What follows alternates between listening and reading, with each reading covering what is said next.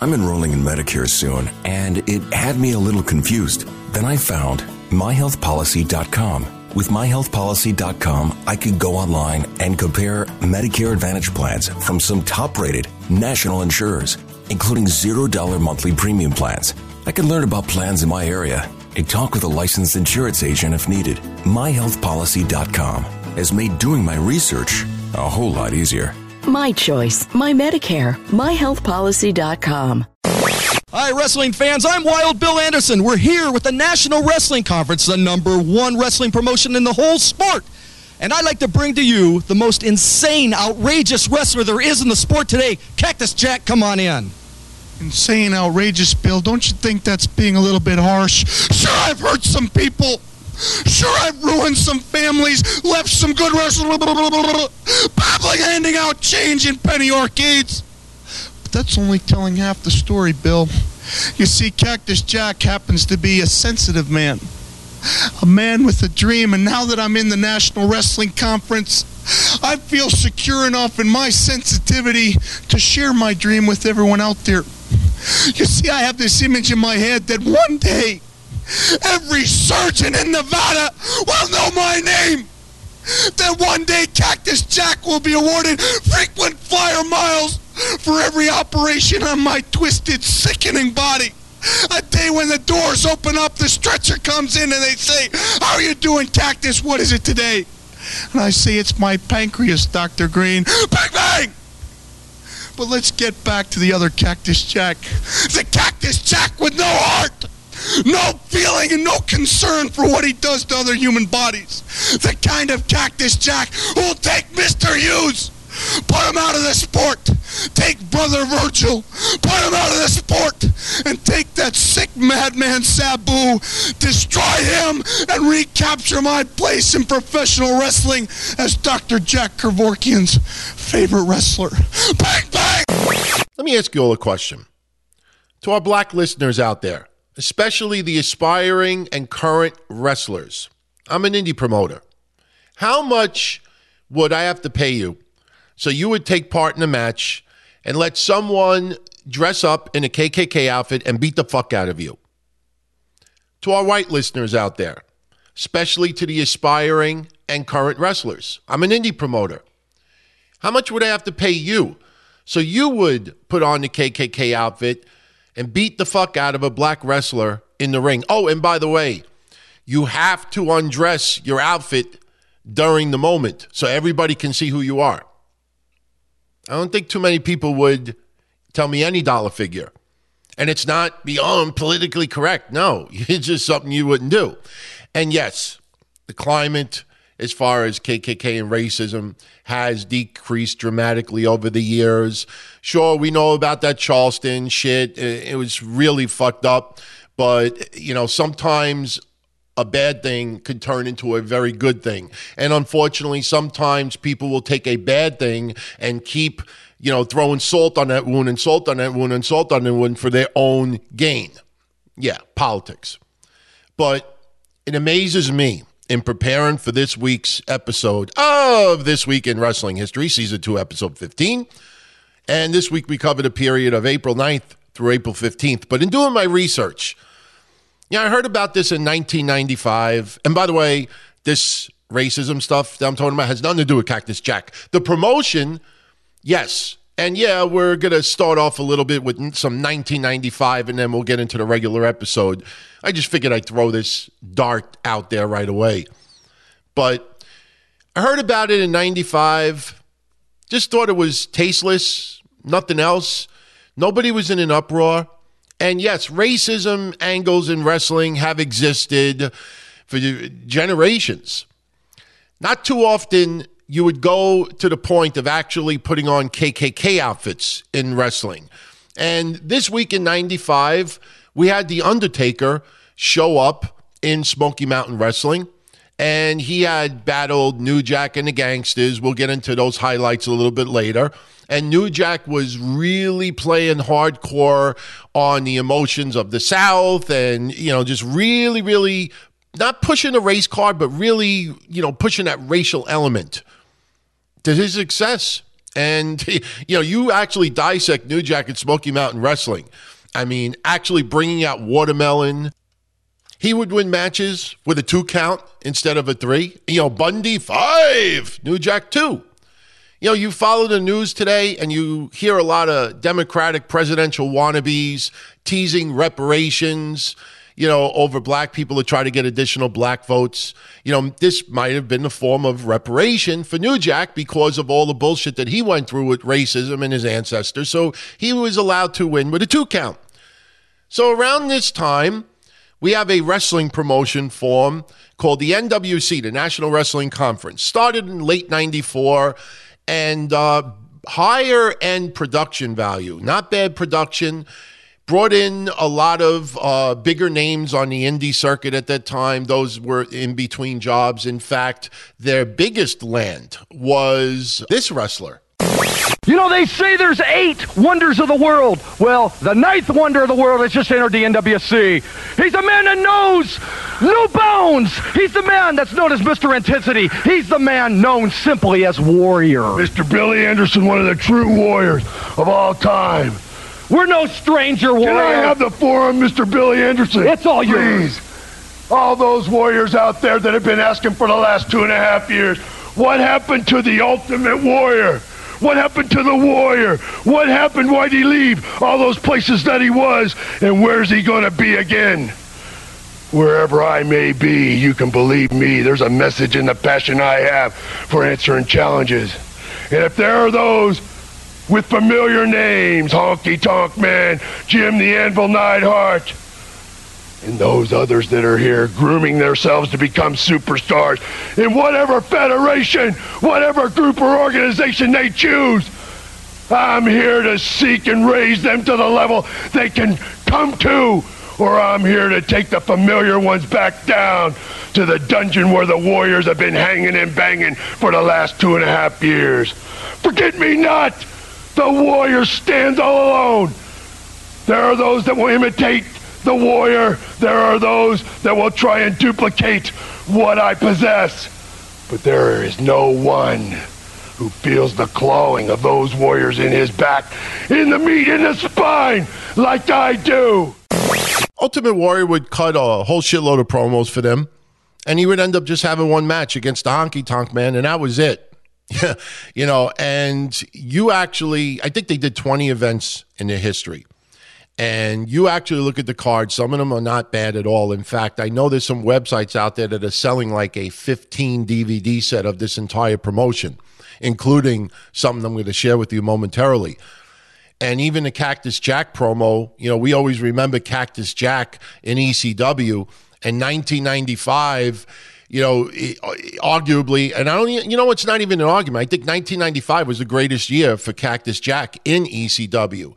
Between his feud with Terry Funk, Tommy Dreamer, November to Remember, I'm hardcore, I'm hardcore. And then he would leave, you know, shortly after that to go to WWF as Mankind.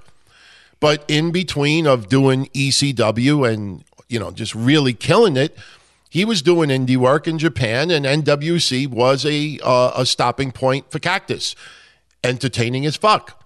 So now you got the Ultimate Warrior, you got Cactus, RVD was there. I mean, just the cards up and down were phenomenal. In fact, I'll give you an example. Here is the card that took place this week in history for that promotion in Las Vegas. Uh, Bobby Bradley over Rob Van Dam, Kerry Love over the Volcano Kid, Johnny Payne versus the Navajo Kid, Little Haystacks versus Mr. Hughes, Cincinnati Red versus Jim Anvil Neidhart, David Hogg and Cowboy Lang versus Jesse Hernandez and Little Tokyo, it's midget match. Rob Van Dam and Bobby Bradley versus the Wild Renegade and Raging Raven. Larry Power and David Power versus the Kiss and Charisma, Junkyard Dog versus Mr. Hughes, Jim Anvil Neidhart versus Hacksaw Jim Duggan. So, you know, not uh, like a pay per view quality event, but you know what? You know, it's not a bad event. You got some big names, and, you know, notice no Warrior because Warrior just cut promos and promos and, pro- and only worked one match. The entire deal, one match. So, getting back to why I opened up with this more than anything. So, we have this promotion, and yes, we had racism really prevalent in wrestling in the mid 90s, also on TV. You know, who could forget? And I know this is a few years before, but Morton Downey Jr. bringing KKK people on one of the episodes. You had other TV shows that would really put KKK and blacks sitting next to each other because they would have confrontation, draw ratings, bigger money, advertising revenue. It was all to try to make money, to be controversial. So now we go back to NWC, and they had a wrestler in a promotion called Thug. Now, how uh, I looked at the dirt sheets from back then, I looked at vintage newspapers from the Nevada area and California around that region.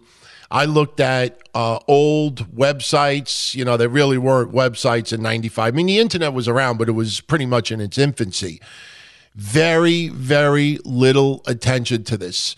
Um, just no outrage. I mean, very, very little. But in my opinion, this is what killed the NWC promotion. They decided to have this wrestler come out by name of Thug, and he's wearing KKK outfit. And one night, they decided to have a match between Thug and Virgil. And I'll let you hear it for yourself. Glad to have you here,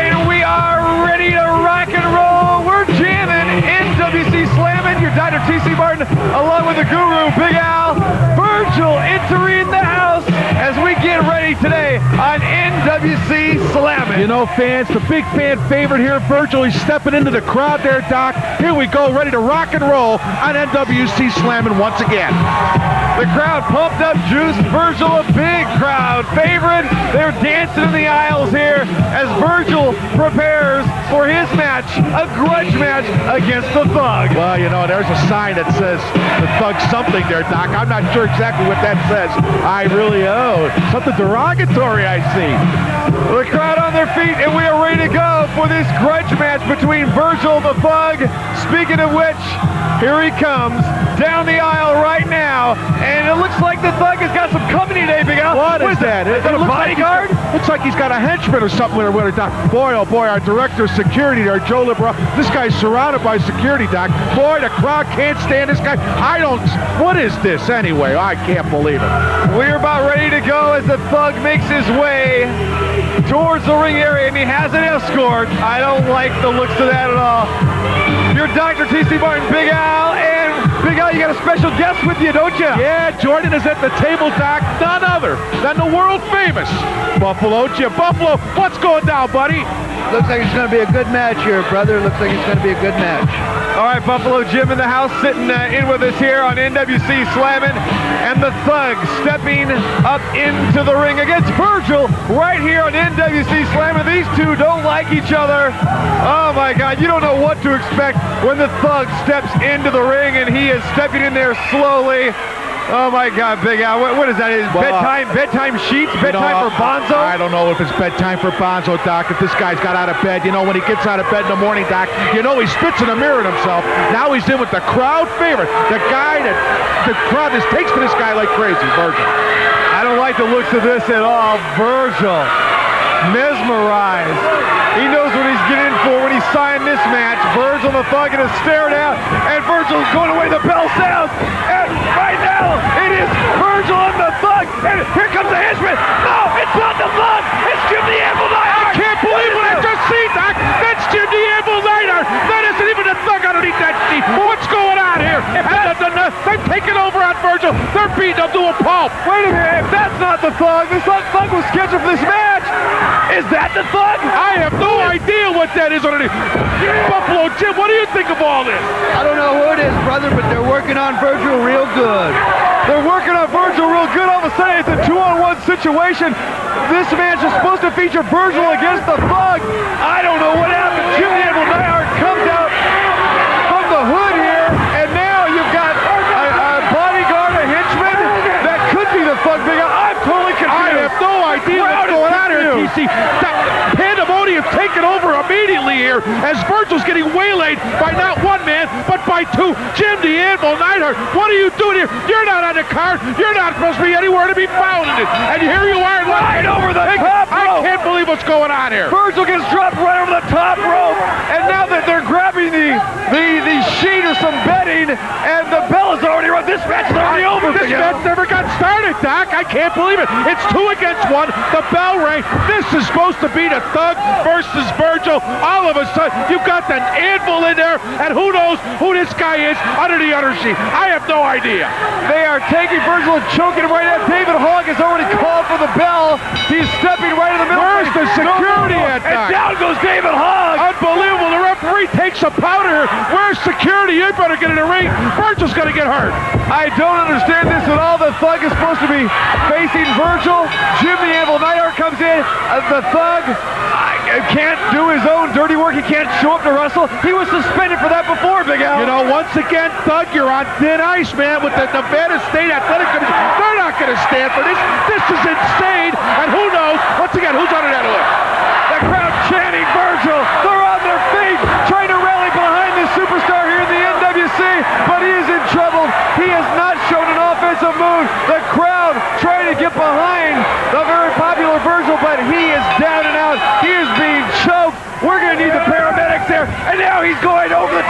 top possibly, as the anvil is just taken over. He's got a henchman alongside with him. David Hogg lost control of this match, and now Virgil right over the top. Oh my God, Buffalo Jim, what do you make of this? Whenever you got the thug involved, you got controversy. Oh, no question about that, Buffalo. I can't. This hasn't been a Here comes Doc. Jesse Hernandez. They try to restore some order, and they've got Virgil right over the top. Oh my God, they're choking it, Big Al. I They're can't believe him. what I'm seeing here. Virgil's Virgil's being choked. Virgil's being choked out here, Doc. You better get some help in here for this guy. He's in deep trouble. And now the Anvil's out there pounding and waylaying at him. Where is the security around here? You've got to get this taken care of. And now he's biting away the forehead of Virgil. Virgil unconscious. No doubt about it. David Hogg, he has been tossed rather. Here comes our security force. They're taking the anvil away back to the locker room. He is on a rampage. I've never seen the anvil like this. I can't believe the Anvil's gone berserk, Doc. He had to be put up to this by the thug. I can't believe what I've seen so far. This is unbelievable. Pandemonium here again in the NWC. To recap once again, Virgil signed on to face the Thug. The Thug, everyone, including me, thought that was him coming down the aisle to his music. And then when they got in the ring, all of a sudden it was two on one. And then the, the sheet came off. It was Jim the Anvil Neidhart coming in totally unannounced. And a two on one job by these by Jim the Anvil Neidhart and whoever this is. Maybe it was the thug. I have no idea, but Virgil is down and out. Unbelievable action here, TC. You know, the, you know they, they Pearl Harbored Virgil. The guy jumps in the ring. I can't believe what's going on. The paramedics have got to come over and help this guy out. David Hogg is looking at Virgil. He's choked out. He's got to be unconscious there on the floor. I can't believe what's going on. Buffalo Jim, can you explain what is going on here in the NWC? This is just total pandemonium, total chaos, right from the early bell. I can't believe what I'm seeing. I've dealt with the thug before, and whenever you deal with the thug, you can have these kind of problems. Absolutely correct. And right now, Virgil down out. Here come the paramedics. Real serious look here, Big Al.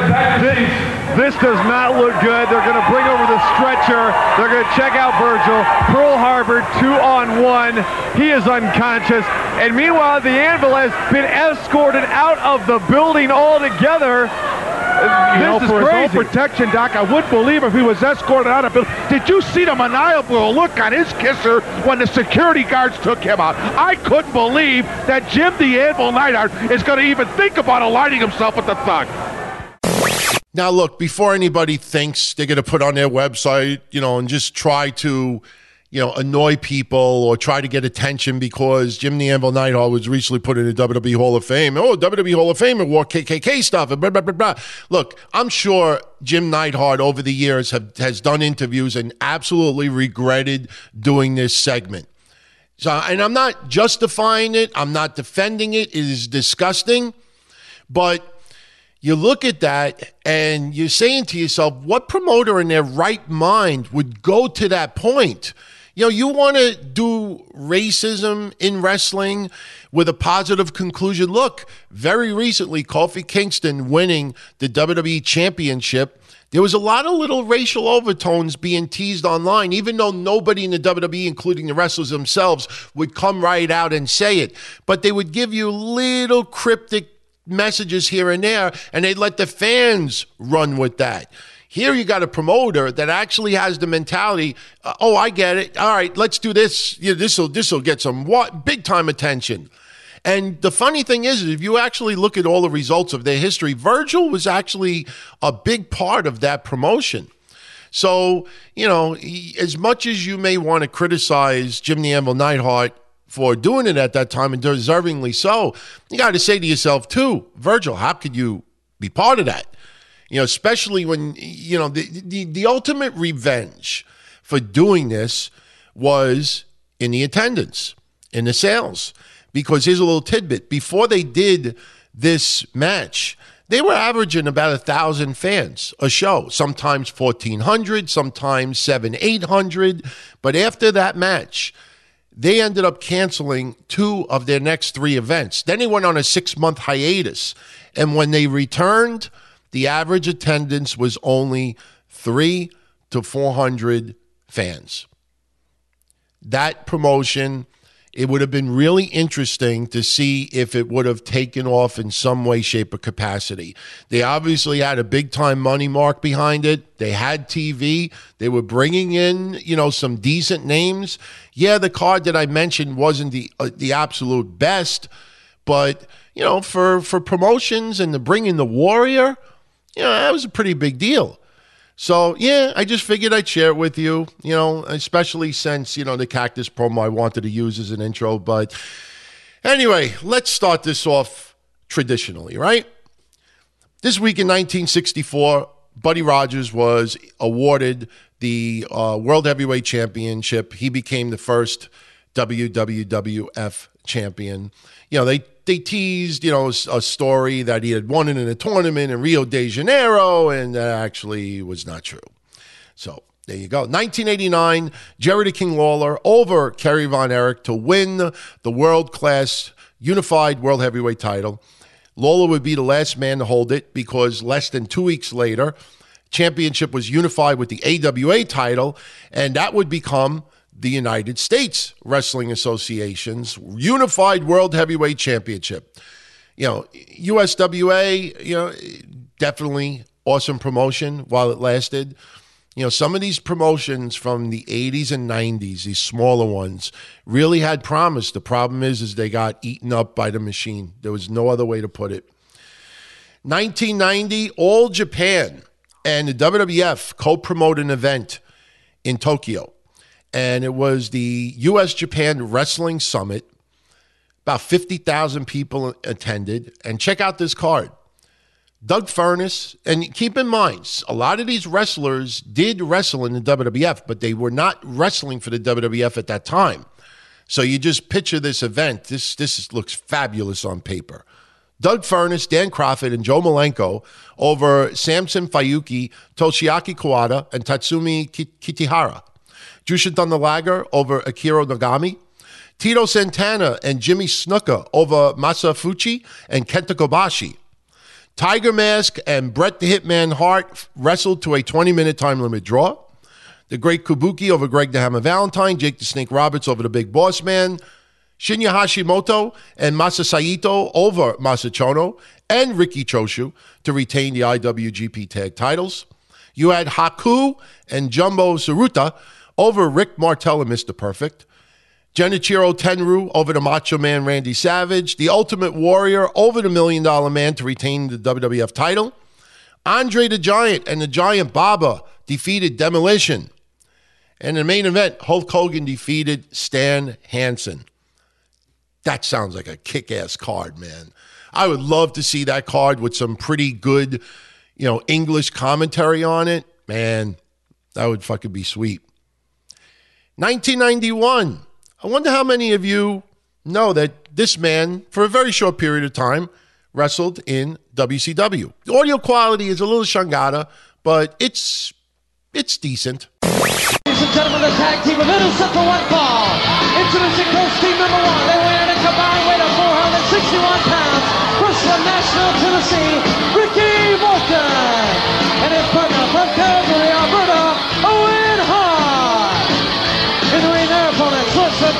Tennessee, Greg Sawyer. And from New York City, jumping Joey Maggs. All right, the team of Ricky Morton as we take a look at Maggs and Sawyer. The team of Ricky Morton and Owen Hart set to go. And we have some comments from the very courageous, one of my favorite, Flying Brian.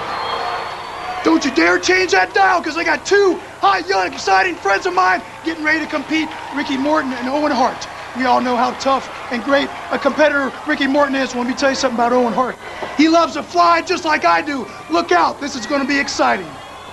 Flying Brian, of course, talking about his two good friends, Owen Hart, who's in the ring, and of course, Ricky Morton, the very agile, very athletic Owen Hart. Over the top on Joey Maggs. Boy, he got that hip toss, didn't he? Standing drop kick. And an arm drag. But then is Joey Maggs is a, is a quick little wrestler, but Owen Hart, it's almost like he bumped into Fred MacMurray and had to put some of that flubber on the bottom of his boot, because I mean the man just has springs in there. Saw him last week, they didn't know if he was a bird or a plane. Takes him over the arm now. And every move, you can tell, Larry, that he executes with perfection. Yeah, well, he's another second generation wrestler like we talked about. Dustin Rhodes, Brad Armstrong here, Owen Hart. Again, time will tell which one of these second generation wrestlers, you know, winds up a legend in 10 years. Into the ropes, Morton. Too quick for Joey Maggs that time. Oh, Rick Morton, he's a smoothie. Mexican arm drag there. Boom, another one. Put that hold on. He's a smooth character. Speaking of smooth characters, I think our hats go off to Flying Brian. Tremendous match last week right here on Channel 9. And he, Flying Brian, stayed right in there with Barry Windham. Well, one with Windham. I tell you, they should call him Flying Brian the Lionheart because as hurt as he was and as bad as Barry Windham, you know, hurt the man, he didn't give up. You got to give the guy credit. He did not give up. Well, that's Stupid, right. maybe. No, he didn't give up. It's courageous. Courageous. Oh, Owen Hart over the top. Ricky Morton slides out. Their tag had been made. And Hart was waiting on it. Tremendous drop kick. Notice how close he stands to his opponents when giving the drop kick, but still gets it up high on the body. Yeah, very agile man. I mean, when he when he leaps up, his knees go right to his chest. Boom. And the closer you are, when you get that explosion, because your legs are the strongest muscles of your body. When you hit them someone close, they're gone.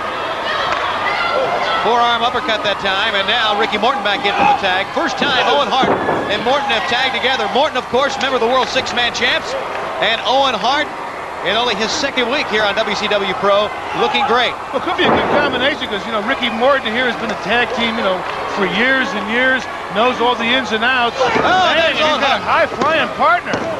Out of the blue. The winners of the match, Ricky Morton and Owen Hart. Ricky Morton, Ricky Morton and Owen Hart once again. Here you go, Larry. We'll take a peek at Owen Hart here. You know, he went down, but look at the nip up. Big, super agile, up in the air. I tell you, he's got flubberized feet. Up the man blocking in the hip toss. Put that neck up, back down on the feet again. He's got the leverage. Fascinating man to watch. Of course, Ricky Morton here, smooth individual, set him up, and there goes Owen Hart, flying through the air. A little bit too far, but he still hooked that leg and got the pin. Now, did Owen Hart stand out in WCW 91? No. You know, they would mention that he was uh, a member of the Hart family, and they would always call him more like a second generation wrestler. I don't even remember WCW ever acknowledging that he was Bret Hart's brother, but obviously, you know, you knew that's what it was, just process of elimination. Owen Hart would be there for a very short period of time, but it was fun to go back in a little nostalgia, not only seeing him wrestle in WCW, but actually getting a win or two.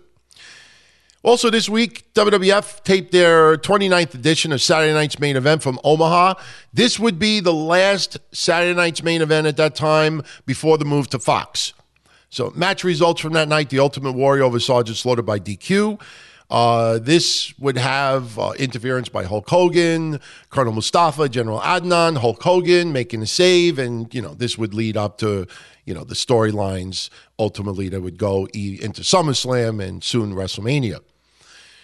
The tag champs, the Nasty Boys, over the Bushwhackers. Ted DiBiase with Sensational Sherri and Bret Hart fought to a double countout. The, Mount, the Mountie defeated Tito Santana, and uh, he used the uh, shock stick with the referee not looking. And the main event, we had, well, some people may call the Ultimate Warrior match the main event, but to me, this was the main event. Mr. Perfect won a 20 man over the top battle royal.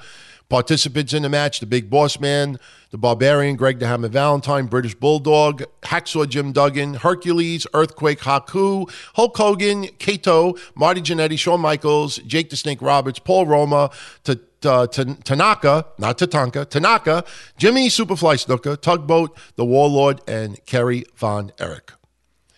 And wrapping up 1991 this week in history, and I always wanted to see this match. I know there's footage of it, I can't find it. It was a match between Johnny Ace and Cactus Jack, and uh, he did some type of a moonsault onto Cactus Jack to try to pin him, and unfortunately landed the wrong way and broke his elbow. 1992, the promos teasing the debut of Nails in the WWF started to intensify. And you see, the storyline at this time in 92 is that Nails was still in prison, but he was going to be getting out shortly. And as soon as he got out, he was going to destroy the big boss man. And we will cover Nails' debut very, very shortly. So there you go. Also in 92, and this sucks, man, because at that time, Ultimate Warrior was white hot. I mean, Ultimate Warrior, to be honest with you, I mean, the guy was always big time player. I, I know his WCW career was considered a disaster. I liked it. I liked it. His debut, even though it went long and it kind of fucked up the whole show's format, I loved it. I loved it. That pop was incredible. But at this time in 92, we were starting to get teased of the next big feud and it was going to be Ultimate Warrior versus Sid Justice. And if you remember what transpired previously with the two, you know, we figured, okay, this is going to lead up to SummerSlam 1992. So this week at that time, we get these two innocent little promos on TV hyping up their upcoming matches. See, I want to start at the beginning. And it all began at SummerSlam my first day in the World Wrestling Federation, and it seemed to be your last, Warrior. I asked you the question, what was it? Was you scared? Was you scared that you would have to one day face Sid Justice one-on-one? Was you scared that all these nightmares would once become a reality? And the reality is that you're messing with the wrong person, Warrior. Now, I'm going to ask you one time. Don't mess with the man that rules the world. If it only had to do with one man, man against man, then the story you tell, Sid Justice, may have some validity. But when you speak of where I've been and where I have come from, you speak not of one. I speak not of one. I speak of many that have been hungry since SummerSlam. I speak, Sid Justice, of those that do unto whoever challenges the powers that may be. I speak, Sid Justice, of those that do not claim to rule. I speak, Sid Justice, not of those that have never ruled. I speak, Sid Justice, of the ultimate warrior! The ultimate warrior back with a vengeance. Now, at this time, yours truly is working for Ben's Best, going to the garden. Recently ended up meeting Georgianne, sweet woman, having a great time and thinking, oh man, this is going to be fucking awesome. Sid Vicious and the Ultimate Warrior going to start feuding. They had two matches. And I, and I think one of them might have been in the Boston Garden. I can't find footage of either of these two matches. And the reason why I want to see the footage more than anything is what Sid Vicious described in one of his recent interviews as to why he left WWF. Because after these two matches, he was gone. He left. And I'll let you hear it in Sid's own words. It's only a minute long, but he pretty much comes straight to the point and tells us why he left right at the beginning of this next big feud. After Warrior comes back, that's when Vince says, We're going to make you the biggest heel this business has ever seen. I've got an idea what being a heel is, okay? So the very first night was in Baltimore. I was working with the Warrior, and he, this was the, the things that the agent said clothesline, clothesline. No, the, the Warrior was telling me this clothesline, get up, shake the ropes, and clothesline, clothesline.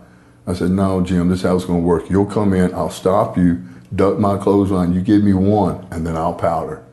You know what I mean? So then the finish was, I was the power bomb kick. He was going to kick out. We was going to go into a DQ or something. So I told the agents right then. I said, now if he kicks out of this tonight, you better have. No, I know they had phones. I said you better get in touch with Vince because if we get the same finish tomorrow night, tomorrow night will be my last night. You know, just that clear. And the next night was the Boston Gardens. So they came back to me. I said, guys, I told you clearly yesterday if this is the same finish. Now, I'm going to do this match and this finish tonight, but don't call me tomorrow because you're not going to get me. And that's what happened. Talk about a disappointment, man. We wanted to see that so bad, and it ended up not happening. 1993, WCW makes their, well, so called Madison Square Garden debut. They debuted at the Paramount Theater. And if you don't know the, you know how the Paramount Theater was set up with Madison Square Garden, do a little wiki search. You could read about it. But you know, M- MSG was home of the WWF, and uh, it was very, very difficult for WCW to get any type of event anywhere near Madison Square Garden. Yes, they'd get Long Island. Yes, they'd get Jersey, but they wanted, you know, to do an event in the city. And interesting enough, and believe it or not, the audio is online. It's qu- the quality is shit. And to be honest with you, I'm a fan of Howard Stern. I had to turn it off. Ravishing Rick Rude, who is going to be wrestling on this card in New York City for WCW, appeared on Howard Stern and was on for quite some time. And Ravishing Rick Rude, when he talked in his interview, it was fun. You know, you know how Howard Stern is. He brings up steroids, he brings up this. The problem with this interview is that it was like Howard Stern was being interviewed. This motherfucker just hogged the mic, would not shut up, ravishing Rick Rude, didn't get too many opportunities to really talk. And what a disappointment. But if you want to hear it, go on YouTube, just type in Howard Stern, Rick Rude, and you could hear it for yourself. I think it's in three parts. But the match results from that night Johnny B. Bad over Tex Slazenger, Max Payne over Steven Regal, Chris Benoit and Ron Simmons fought to a double countout. Van Hammer over Vinny Vegas. The Hollywood Blondes, Steve Austin and Brian Pillman, over Mark Bagwell and Too Cold Scorpio. So they retain the NWA WCW tag titles. Ravishing Rick Rude over Cactus Jack. Dustin Rhodes defeated Paul Orndorff to retain the United States title. Barry Windham over Ricky Steamboat to retain the NWA World Heavyweight title. Sting over Big Van Vader by DQ. So the heavyweight championship did not change hands. Ric Flair was supposed to be there and not in to wrestle, but actually cut a promo, but had problems with his flight, so he was a no-show. Still not a bad card, but for those that are wondering, you know, what the attendance was like, you know, Paramount Theater only holds about 3,400 people. So it's not like, you know, 16,000 or filling up Madison Square Garden. No, no, no only a little over 3,000. They ended up drawing about 3,000 out of 3,400. You know, not bad. But, you know, fans were a little bit disappointed to not see the Nature Boy up close and personal. You know, even though you got to understand, we had the Nature Boy recently in the WWF at that time. So going to the Garden and seeing Ric Flair, you know, a lot of us have seen it already. So it was it was a disappointment, but not a major disappointment. And you know, when I say us, I mean us living in New York and New Jersey and the tri-state area. I did not go to this event. So just to make that clear. 1994, Jesse Ventura wins his lawsuit against the WWF awarded over $800,000, still getting royalty checks to this day. And uh, if you would like to hear in your own words, Jesse Ventura explains why he sued WWF, his award settlement, and his royalties to this day. I went to WCW, and I'll tell you honestly, I went there just for the money. Right. They gave me big money to come down because I was a steal from Vince. Correct. You know, and Vince booted me out. You know why, don't you? Yeah. Because I wouldn't sell my copyrighted likeness to him. oh, I didn't know owned that was the final straw. Oh yeah. The final straw was I I own Jesse the Body Ventura. I own the copyright of it, and I refused to let him have it without him giving me some type of royalties for it. And that was and and I had a video game at the time that was interested in using me, and Vince wouldn't let me do it. And so that's when I quit and left him because I said, Vince, you don't own me. I own me. I was Jesse the Body before I ever came here. I have that in my notes. When did you copyright Jesse the Body Ventura? Because nobody at that time had the wherewithal to trademark something. I that was di- probably the first time ever. I don't know. I just did it in the mid. I did it in the early '80s when I took the name because I thought, uh, you know, I don't want anybody having this but me. I want to own. I'm Jesse Ventura. I made the name up. I love the name Jesse. I wanted to be from California, so I matched it up to a map. And when I saw Ventura, it had the ring. So I created it, and so I, I felt I deserved the t- of Well, being the creator, the copyright of it. So I don't know why, but I, I had enough sense to know copyright this with the federal government. And so Vince could never own my name. He had to license it through me. But was it the video game that was a tipping point? Yep. And, and the fact that you wouldn't sell the name? Yep. God dang it. And that's that's when he let me go. He couldn't he couldn't allow anyone out of the circle. Right. And then and then the reason I beat him in court was he he could have won because he's not required to pay royalties. But it came out in court certain people were getting royalties. It's called quantum meruit. Hogan got royalties, Cyndi Lauper got royalties, Mr. T got royalties. But they were kayfabe and everybody else. Yep. And they lied. take care and the they. They had care lied yeah. in negotiations because when I, if you'll recall, when the night I went into the Hall of Fame, I said the thing I'm most proud of is the fact that I was the first wrestler that introduced Vince to an agent. Yeah. And oh God, you should have seen Vince out in the crowd. He was ready to punch me. You know, if that's the thing he wants to be remembered for. But it worked because my agent protected me. But you only got the agent because of predators, right? Yeah. A predator. Yeah. But I had to quit Vince. Right. You told him, hey, man, it's too good of a gig. Well, did you hear the story? Yeah. About how Vince wasn't going to let me do it? Yeah. Yeah, and I had to quit. I said, I quit. I said, I'm who's going to get a chance to co-star with Arnold? I said, I can always come back to wrestling. That'll. I said, I quit. So I left, and and then it was during then that Arnold approached me about the Running Man, and so I inked that before I. Vince sent word he wanted to talk to me because NBC main event was hit, hitting on him. Where's Jesse Ventura? They bought it with you. With me. Yeah. And I wasn't there. And so I waited till I signed the running man and had it in my pocket for the fall. Right. Then I went to Vince and I told him, Well, Vince, I'm not going to talk to you unless you talk to my agent. He handles my career completely, and you're the only one that he doesn't. And Vince argued, and I said, Well, it ain't good enough. Here's his number. So Vince, of course, got, he didn't do it. He got a, uh, somebody else to act as his agent. But they lied because every year I'd negotiate, we would ask, What about videotape royalties? We don't pay them. Well, you're not allowed to do that. You're not allowed to lie during a negotiation, and that's how I won the case. And I call it, Steve, my wrestling retirement, because I get I've gotten quarterly checks since 1990, whatever it was, and some of them are pretty healthy. Yeah. They're not so big today because it's years have gone by, but I, I've gotten checks that are upwards of six figures in royalty payments. And I call it my, I said, I'm the only wrestler that has a retirement.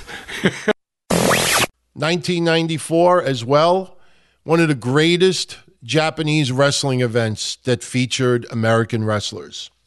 If you have the opportunity to watch this, if you want to just check out some nostalgia, it still has shelf life and holds up to this day. In fact, if anybody goes back with me to the late 90s when I was selling videotapes on eBay, my best of Chris Benoit in Japan and Jericho in Japan and others, these matches were always featured on those tapes. It is phenomenal from uh, beginning to end. And, you know, I don't really get into wrestling ratings all that much, but just look at what Meltzer has to say of this event in his old dirt sheets. Summed it up perfectly. But it was the first ever Super J Cup held by New Japan in Tokyo. Had wrestlers from the War Promotion, New Japan, FMW, Michinoku Pro, CMLL, uh, Social Progress. It was just outstanding. Tournament, win the J Cup. First round, Gedo over D. Malenko. Super Delphin over Shinjiro Otani. Black Tiger, who is Eddie Guerrero under the mask, over Taka Michinoku. El Samurai over Masayoshi Motegi. Ricky Fuji over Negro Casas. Jushin Liger over Hayabusa. And this was the debut of Hayabusa, his character, the gimmick. And the great Sasuke and Wild Pegasus, Chris Benoit under the mask. Uh, they were given buys to go to the second round. So now we have the quarterfinals Gedo over Super Delphin, Wild Pegasus over Black Tiger, Great Sasuke over El Samurai, Jushin Thunder Liger over Ricky Fuji. The semifinals Wild Pegasus over Gedo, and Great Sasuke over Jushin Thunder Liger. And the finals Wild Pegasus, Chris Benoit, defeated Great Sasuke to win the Super J Cup. Outstanding. Now, earlier we talked about Sid Vicious leaving uh, WWF, you know, his issues with uh, management and the matches, blah, blah, blah, blah. Well, you know, at this time, Sid Vicious recovered from the stabbing incident with Arn Anderson, and he was supposed to be wrestling here on the Northeast, Maryland, and I believe two other shows, Jersey, and he no showed them. And uh, we still, to this day, don't know why he no showed them. These were supposed to be his first matches back from the stabbing incident. And, you know, you have promotions at that time, and like one match really sells your entire show, and one half of that one match no shows, big problem. And over the years, yes, we know about Sid Vicious, you know, not going to events in favor of softball. Let me let me tell you something. I loved playing softball. I plan on playing softball again in the near future. I'm going to try my hardest. This guy loved playing softball. You know, sure, you got a job to do, you do your job, and then you play softball. Him, he would, you know, make excuses and no show. And as you will hear later on in the show, a lot of Sid Vicious in this episode, I should add. Later on in the show, somebody will throw up the softball stuff in Sid Vicious's face. We'll get into that in a couple of minutes. So there you go. Also, this week in 94, even though it wasn't official TV wise until later on in the year when they did the parade in Orlando, Florida, and he signed the contract in front of everyone. This week in 94, Hogan reached a deal with WCW to be a part of their promotion. Now, rather than me getting into the meat and potatoes of what the contract was, which was lucrative at the time, still, Hogan, 94, big time player. Yeah, you know, getting maybe some fans getting a little bit tired of Hulkamania in the WWF, but the idea that he would come to WCW and just you know, have so many new feuds, plus the Ric Flair feud that we really wanted to see go further in the WWF. It was an exciting time. I mean, a lot. I was a, a subscriber to Dirt Sheets back then, so reading the Dirt Sheets and seeing a lot of this little behind the scenes stuff was awesome. There was no no real internet at that time. I think in '93 was the earliest I ever went on the internet, and it was just basically chats. And yes, you did have some wrestling pages here and there, but you got to keep in mind for everybody that's a little bit older that remembers going out and hanging out in clubs and going to coffee shops and hanging with your friends and barbecuing and going to movies and going to malls and doing stuff like that, you know, when you were out and about with your friends, you weren't, you know, you didn't have that frame of mind yet about, you know, spending time on the internet. Not to mention, even if the internet was around at that time, how many of you owned a computer in 1994? Think about that. The internet was so early in the day. I used to go over this girl's house and we used to just go on like chats. It was just chat rooms. So I'm going to share with you now an interview that Eric Bischoff recently did. I think it was a YouShoot interview. And he talks about him signing WCW and he gets into the details of the contract. And it's it's very interesting. It runs about 10 minutes, but you get a lot of behind the scenes as far as how everything went down. Uh, definitely worth the listen. Take me through the whole Hogan story. Um, when does this idea bubble to the surface? Well, if he signed in June, it probably was April, March or April. It Might have occurred more than likely it started at a Disney taping a couple months prior to that. Was he down there doing Thunder in Paradise? Yeah, he was doing Okay. Thunder in Paradise. We were shooting a show, and I don't remember who the liaison was. Somebody said, somebody said to Hulk, "Hey, you know, Eric Bischoff would like to talk to you," and Hulk gave him. Hulk said, "Here's, give him my number." They gave him Hulk my number, and I, I remember specifically. It was one of those moments. You know, there's a couple moments in my wrestling career that I remember very vividly, and this is one of them. I was it was late at night. I was laying in bed with my wife. Must have been about eleven o'clock, midnight or something. Already had fallen asleep, and the phone rings in our bedroom. I answered the phone. I was half asleep, and I couldn't imagine who was calling me that late at night. Because anybody that knows me knows a I don't like to talk on the phone to begin with, and b after six or seven o'clock at night I really don't want to talk unless it's really important. So the phone rings at midnight, and my first thought is, "Oh God, it's an emergency." But anyway, pick up the phone, and Hulk has a pretty distinctive voice, and he said, "Hey, brother, Hulk Hogan here," and it took me like 30 seconds to get my shit together because I was sleeping. I was in a sound sleep. So I was kind of like in my mind stuttering and stammering and you know trying to buy some time to clear my head. And I finally came to, and we had a nice conversation and uh, basically ended up with something that sounded like, "Hey, you know, come on down to Florida, let's have a conversation. If you're interested, I'm interested. Let's talk." How much do you tip your hand at that point? Is is it you lay it all out like you I'll come? You'll have carte blanche here. You know, No. Come on down. No. How much can you say on a first date like that? Um, I could have said anything I wanted to say, probably, but I didn't. It was more like let's just feel each other out. I wanted to find out what he was interested in doing and what he was available to do. Um, you know, I'm a salesman first and foremost, and I learned a long time ago that the best way to make a sale is to listen. So I listened as much as I could and let him talk, which helped me frame an offer that I could present to him. What kinds of things is he saying? Um, at that point, you know, he had, he had worked a lot with WWE, had been on the road a lot, done the 300 day a year thing, two shots a day on weekends. He had done all that. His kids were really, really young. He really wanted to be home more.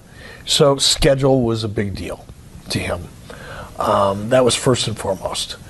Got a pretty good, clear, got a pretty clear idea right off the bat what the money was going to end up looking like. Um, Was it a figure that was prohibitive? no, Even though you guys were underwater. We were underwater, but we had started turning things around. By that time now, I had done enough things, and this is another part of our history that gets overlooked or buried in some cases as a result of the narrative that's been out there for so long. But when I took over the company, it was a $25 million a year company that was losing $10 million a year. By the time Hogan came on board, all of the things that I had been doing for the year and a half or two years preceding that were starting to make people at Turner Corporate go, huh, maybe Ted was right. Maybe this can work. The Disney tapings, you know, externally to the wrestling fans sitting at home or, you know, on the dirt sheets or where, you know, before the internet, they hated it. Wrestlers probably hated it. Corporate loved it because advertising loved it. That was working. The whole look and vibe and feel of the show was working corporately. There were corporate executives that now wanted to bring their families to Disney to see WCW because it's something that they owned. So the entire vibe started to change, and so did the economics. Our numbers started improving. And we were losing less and less and less. We were rapidly getting to that point where it looked like, in fact, in 1994, we were so close to making money. I think it was in 1994 that I bet the chief financial officer of Turner Broadcasting, and I made, I, I bet him one dollar that I was going to turn a profit in 1995. And a year later, I made him get on his hands and knees and hand me that dollar in front of the executive vice president of Turner Broadcasting. So we were close enough to the point where people started to believe in me that when the Hogan opportunity came to light, it was simply a conversation with Bill Shaw, who was my boss at the time, and Bill went to Ted, and Ted went, "Hell yeah, let's make it work." How many conversations did did it take with Terry to get him to that point where? With me? Yeah. He's talking to you exclusively, right? He's not talking to Ted or. or no, no. Well, he's probably Flair? talked to, no. He wouldn't have talked not to Flair about money. Um, the and, and I'm hesitating because I can't remember whether the, the chicken came before the egg or vice versa. But part of it all dovetailed. It wasn't just the money, and then we had to figure out the creative. It wasn't the creative first, then we had to figure out the money. It was getting him comfortable, getting Hulk comfortable on the creative side of the equation, and what his future was going to look like while we were figuring out the money. So it was kind of going going on at the same time. But Rick had nothing to do with the business side of it. He had a lot to do, and almost everything to do with the creative side of it. Um, Rick and I went down. We met with Hulk probably two, three, four times over the course of a month and a half or two months, talking about what could be. And it may have started out as something as simple as, well, how about this guy or how about that guy? Hulk wanted to work with Rick. That was the best play for Hulk. So then it became, all right, what do we do with Hulk and Rick? How do we build that story? How do we tell that story? Once the creative issues were solved and we kind of had a pretty good blueprint of what we wanted to do, which was Hogan and Flair. The money side of the equation, that was really between Bill Shaw, uh, myself to a degree, Bill Shaw primarily, and obviously Ted, because it was a lot of money.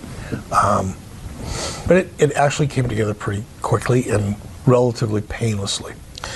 It's reported that the initial deal he agrees to is three hundred thousand per match for three pay-per-view shows, and three clashes plus twenty-five percent of any increase in pay-per-view revenue above the recent WCW average, twenty-five percent of the house for a handful of house show dates in Europe and the United States, and sixty-five percent of all merchandising revenue for a period ending December thirty-first, ninety-four. Ballpark. Sound like something? The deal that I remember, you know, and, and maybe it's maybe what I'm about to say is part of that, or part of the deal that you have information about. But what I remember is the nut was about $2 million a year. There were four pay per views involved in that. There were TVs that led up to each one of those pay per views that Mhm. were included in that $2 million figure. And, you know, he may have gotten a big chunk of the licensing and merchandising off of his stuff, not off of everybody else's. Gotcha. Um, creative control. It's a, a, a philosophy that's been bandied about a lot, but you said some very poignant stuff about it in your book about the creative control clause in Hogan's contract um, that I think was pretty telling. In that, if you're working at the top anywhere, you kind of have creative control, Mhm. don't you? Sure. Just the fact that you've put it in Stone words. Cold, ask Stone Cold Steve Right. Austin or ask The Rock. You may or ask- appease me by putting it in print, but Yeah. going to see me. Yeah, talk to the Kliq back in the day. Ask ask ask Vince McMahon how many times he had to jump on a plane and fly to a house show to get people to do crap they didn't want to do. So, yeah, while we may have expressed it contractually in Hogan's contract, and by the way, I've heard and read a lot, especially recently, about how a lot of people had creative control, which is I think it's fabrication. I'd like to see a contract that I signed that, other than Hogan, gave anybody creative control. I don't think it really existed. There were people wrong. claiming they had creative control Oh, yeah. un- under you. Oh yeah, I've read that. Okay. Um, but does the fact that you've you've uh, tacitly expressed it in a contract now start to to flutter through the locker room and have others say, "Well, hey, Didn't realize that was on there the was, table. There was some resentment. There's no doubt about it. There was some resentment, especially with guys like Ric Flair and and people of, of you know people that were higher up in the food chain. Yeah, there was resentment, no doubt about it. Um, the big parade at Disney. How does one go off? Go about pulling that off? It's really pretty easy. Did you just piggyback on the existing parade that happens every day and throw No, them you on the just floor? go. You go to Disney and you tell them this is what we want to do, and it's Hulk Hogan, and they go, "Oh, Hulk Hogan! My gosh, the, the crowd at Disney would, would love that." And of course, you have to pay for it. And Right. You stage it, and you create a big parade.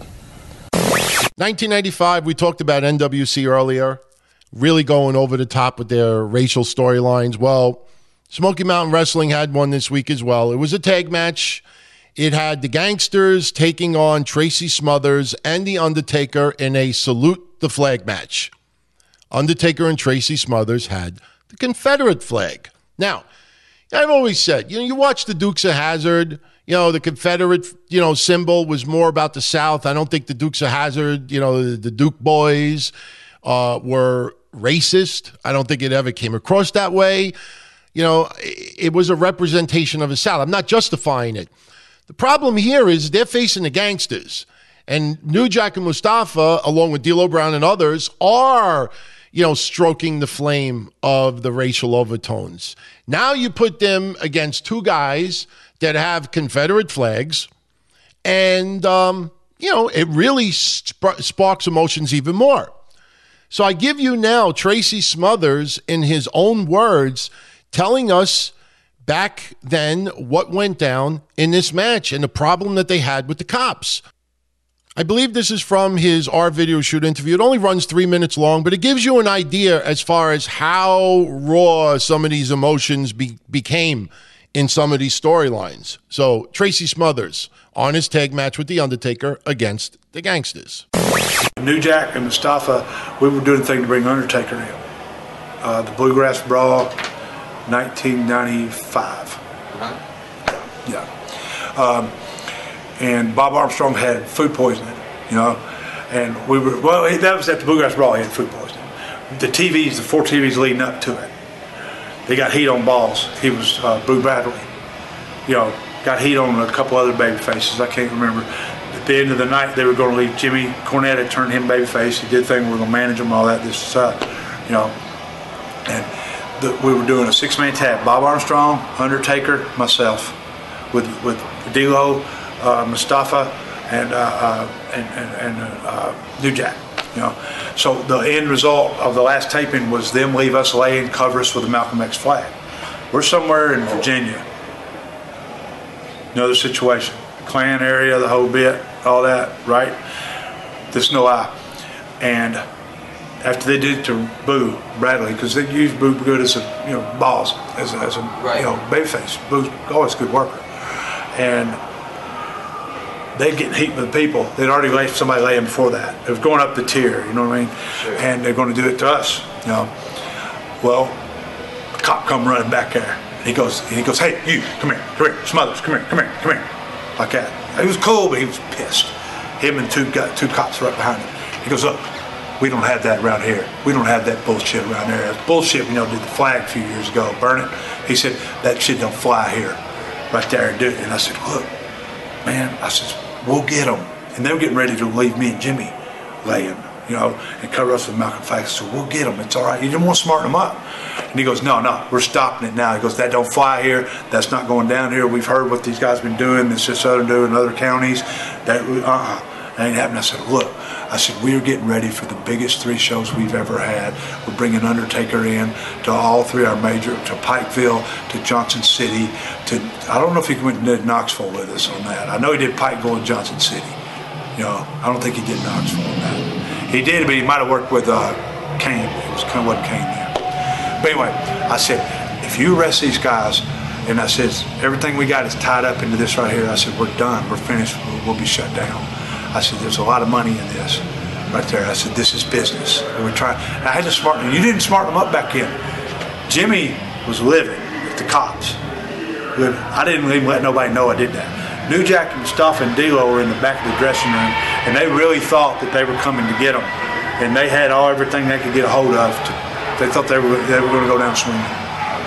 Yeah, that's true story, man.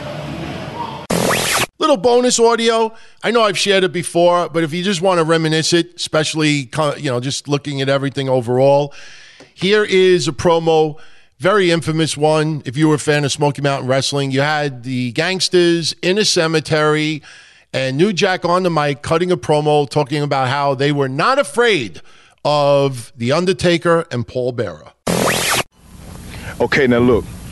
Now look, we're gonna go in this, we're gonna go in the cemetery, all right? We're gonna go ahead, we're gonna show these people that we're not scared of Undertaker, you know what I'm saying?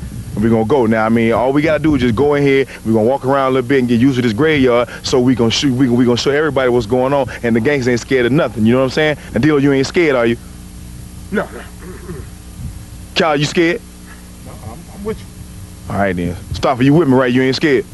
I ain't going in there, man. Come on, Stopper, man. All we gotta do is just walk in the damn cemetery. Come on. As you can see, we out in the cemetery and uh, we Hey, hey, hey, hey! Don't. we trying to prepare it. What? It's bad luck. Don't step on the graves, man. Man, look, wait, hold on. We trying to prepare for this match we got coming up with the Undertaker, Tracy Smothers, and the Armstrong, and Cornette, and whoever else. Now I understand that Paul, Paul Bearer, and the Undertaker. This is something that like, they might be used to, but uh, the Gangstas ain't used to this. But I'm trying to show everybody that we ain't scared to come in no graveyard. So we might have to dig up a couple of folks just to show you that we ain't really all that scared. And if I seem kind of nervous, I'm not. You know what I mean? I'm just, you know, just want to make sure that everything all right out here. All right, Undertaker, Paul Bearer, Cornette. This is about as low as you can get. Speaking of low, we probably stand on a grade that's about six or seven foot deep, but this is about as low as you can get. Now I'm gonna show you that the Gangstas ain't scared. I'm gonna show you that we gonna stoop to your kind of match. You understand? You wanted the Gangstas, now you got the Gangstas. And I don't like being out here. I'm gonna be honest, I really don't. But we gonna come and we gonna try to get rid of Undertaker, Paul Bearer, Cornette, and Tracer. You know what I mean? And I hope for the sake of everybody, this is the last time I have to walk through a graveyard. I don't like being out here, and I might. Hey, not what was that? I heard something, man. What? Oh, Over you there. ain't heard I- nothing. I D-Lo, heard shut up. something, man. No, you did. You ain't heard nothing. I told you I heard something. What? Also in 1995, we had the debut in the WWF of Dok Hendrix. Michael P.S. Hayes, clean cut, clean shaven, with the exception of the mustache. I know back then when we first saw it, we hated it. The fuck did you do with Michael P.S. Hayes? But you look at the character and being a shill and thinking about shop at home at that time and just he's always shilling merchandise. He would do interview segments as well. But after a while, you kind of accepted it. But thank God, little by little, they let him go back to Michael P.S. Hayes, and he is still Michael P.S. Hayes to this day. But just uh, really reminiscent about uh, the Dok Hendrix when he first was doing a gimmick. Man, there was so many people that were annoyed. What the fuck is WWF doing? Especially when you look at a lot of the bad gimmicks that were going down around that time. And it didn't go off all that well. Speaking of gimmicks, this week in 1995, we had uh, a promo, vignette cut about a lot of the riffraff going on in the WWF. And very, very shortly, we would have the in ring wrestling debut of this man. Hello, Hunter Hearst Helmsley here. You know, when it comes to riffraff, delinquents, and hooligans, the World Wrestling Federation has more than its fair share. Bushwhackers who give hongies, whew, how revolting. Head shrinkers who eat raw fish, please. And what about these Smoking Gunns? I wouldn't wear a cowboy hat to a dog show. In other words, it's high time for all these superstars in the World Wrestling Federation to learn a lesson in class, in civility, and in how to be a gentleman. And I am just the man to teach them. Losers work hard to become champions. But for someone like me, being a champion just comes naturally. Wrapping up 1995, and you know what? I know a lot of people at the time were really angry about this, but you know what? It helped the first ever ECW pay per view barely legal. It was this week in 1995 that Sabu was legitimately fired from ECW. Put a long story short, he was double booked. He was supposed to perform in ECW for events this weekend in 95, but he also took bookings for New Japan. New Japan was offering him a lot more money. And, you know, as you will hear uh, over episodes, even later on in this one with Mike Awesome and others, it's about money more than anything. Got to feed your family, got to support yourself. You know, of course, you're dedicated to a company, you know, you're willing to take some cuts or some late pay here and there. But Sabu really wanted to work Japan instead, and he no showed. And if you ever watch, not the WWE network stuff, because they're always fucking with audio and shit, but if you watch the Raw videos of the events that went down this weekend, you know, all throughout the night, fuck Sabu, fuck Sabu, fuck Sabu. You see wrestlers these days always get triggered on Twitter that they get really upset that you chant other people's names during their matches. This went on all night long in everybody's match toward the fans just showing how much they were angry at Sabu. But you know what? And I wonder if anybody ever even thinks about this. This might have been a blessing for ECW because number one, he would ultimately return not too far after this. Because remember, he wrestled November to Remember 95. What was it, against um, Hack Myers, I think? But another thing is, it allowed Taz to start cutting promos on Sabu. Where's Sabu? Sabu this, he quit, he left, blah, blah, blah, blah. And, you know, Sabu versus Taz at the first ever barely legal pay per view, which also happened this week in history.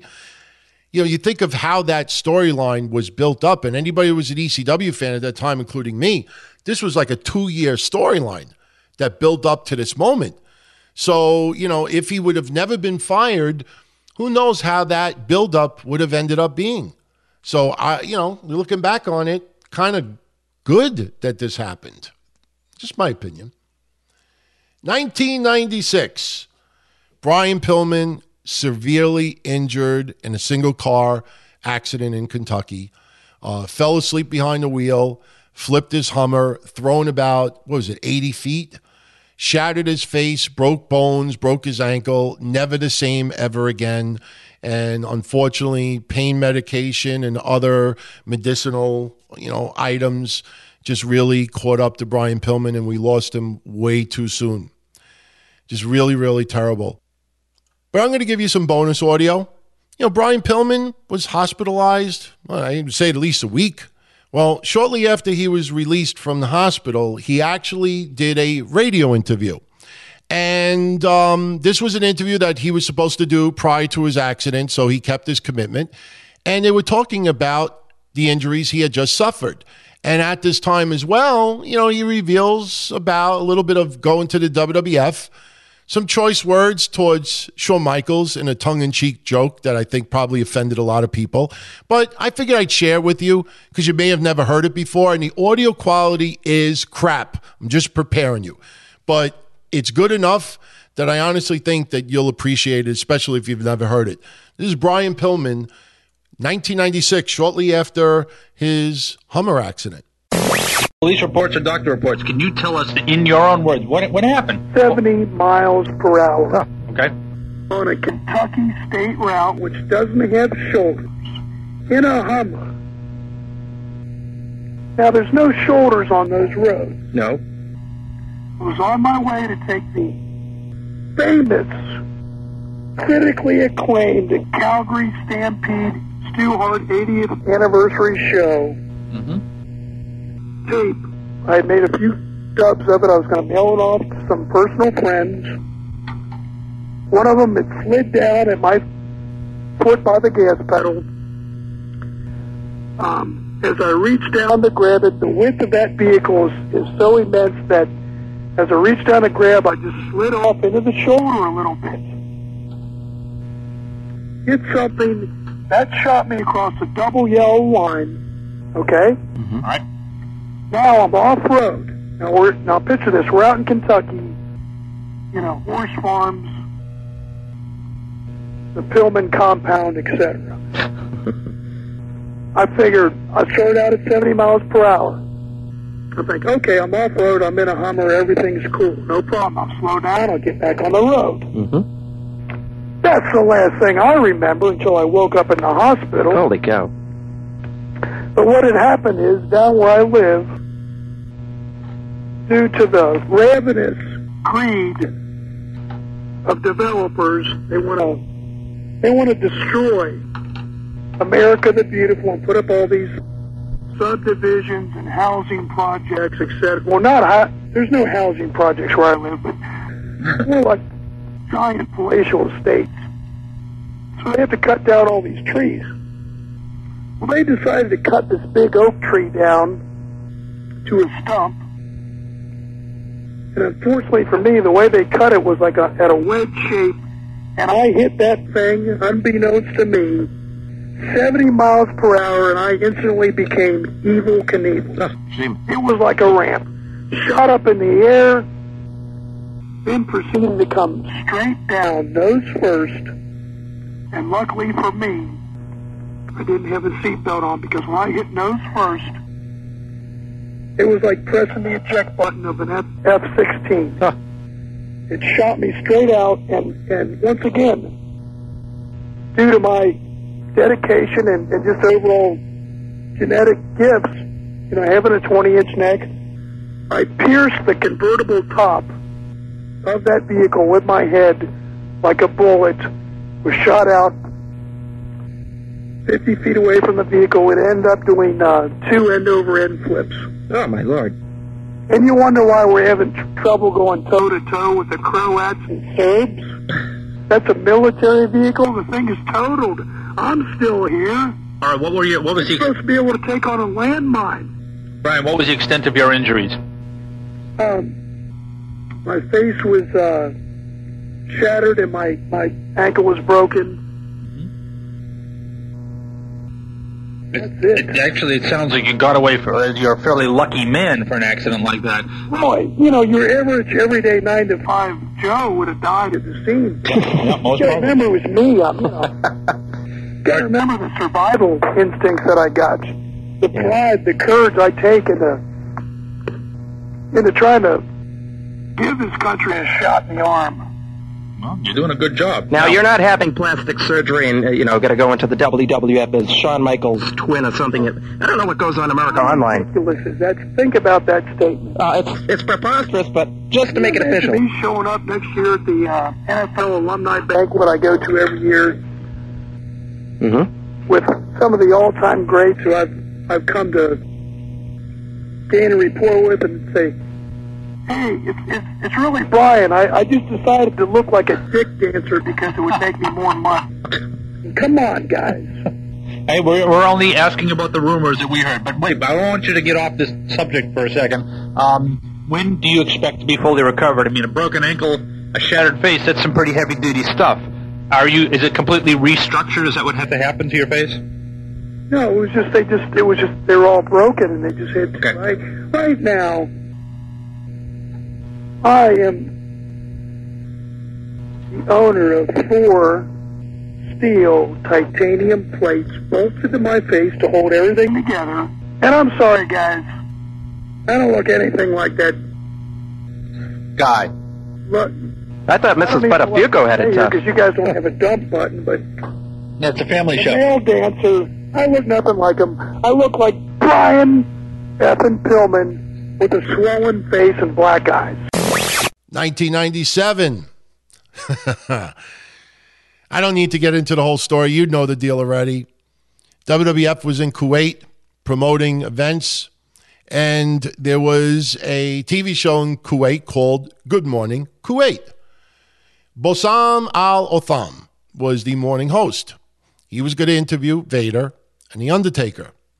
And basically, what the deal was, they knew he would, they were going to be asked the question about wrestling being scripted. And Vader was going to get a little bit animated with the show host, but nothing physical. Nothing physical was ever discussed. And Vader, in character, getting really angry at the question that was posed, decided to put his hands on the announcer, the host. Didn't get hurt, shook him up, as you'll hear in his voice, sounded like he was about to cry. And what ended up happening was Vader was detained in Kuwait. And originally, you know, we thought, my God, this might get this guy may get hit with a thousand Singapore canes, which was severe punishment overseas in some countries at that time. It still probably is now.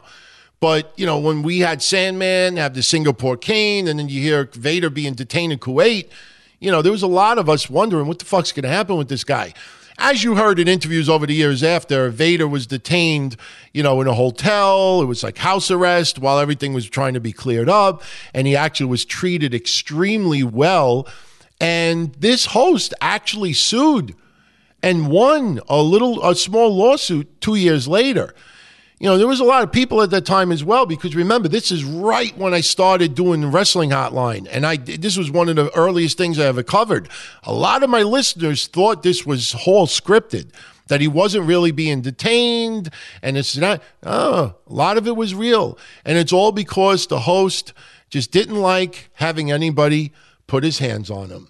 So I give to you now, instead of interviews of wrestlers and Cornette and others explaining what happened behind the scenes, it only runs three and a half minutes.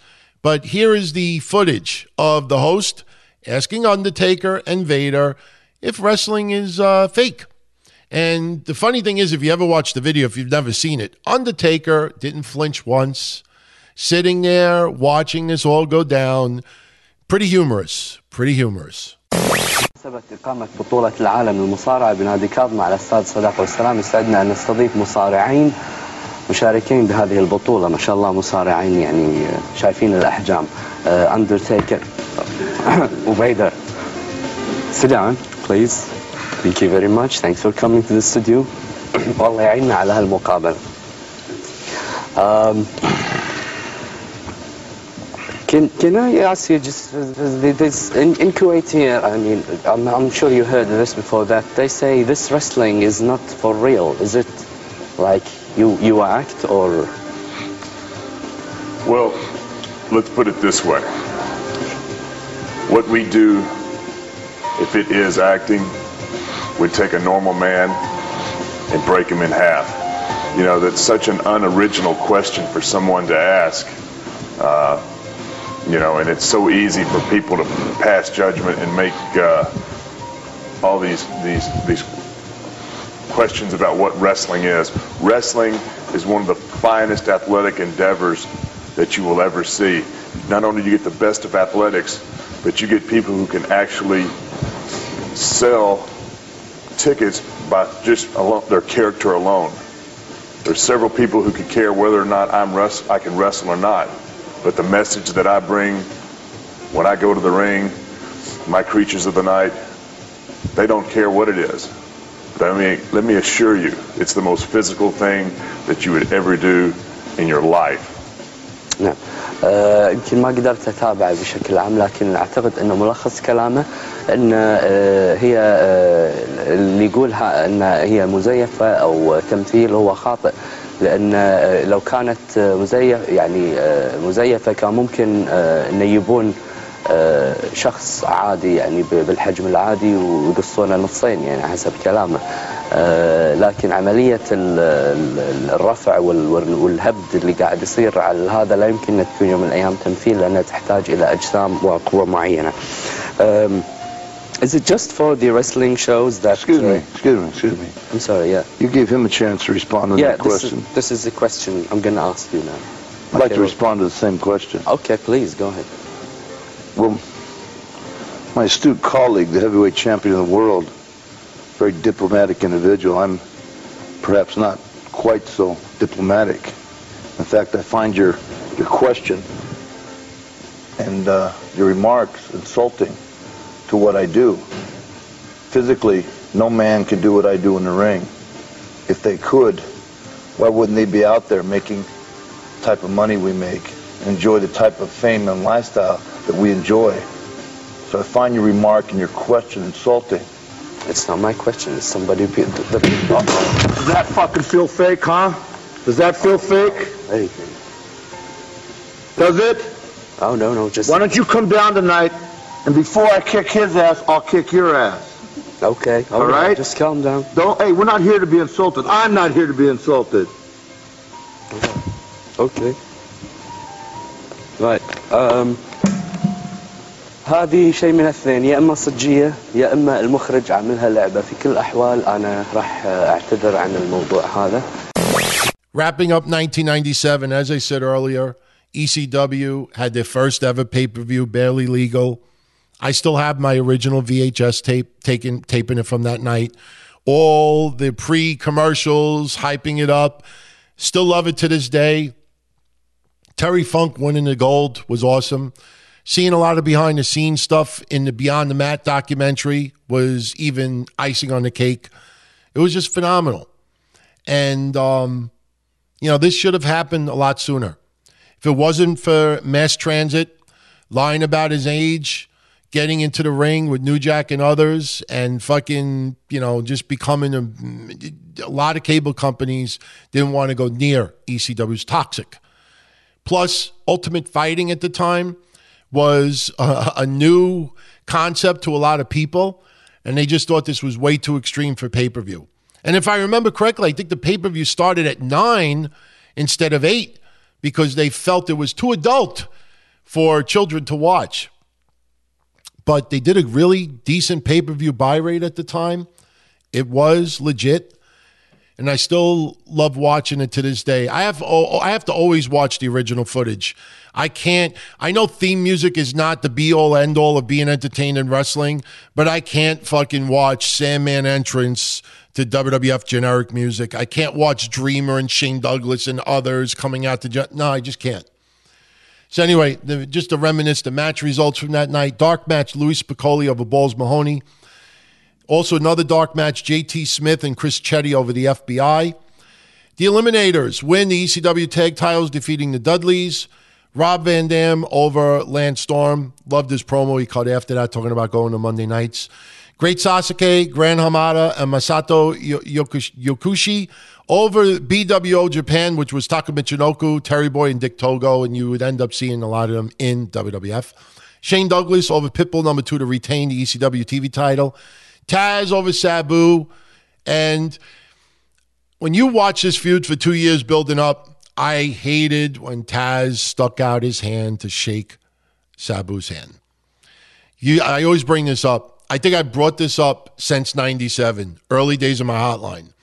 Just watching the fans in attendance.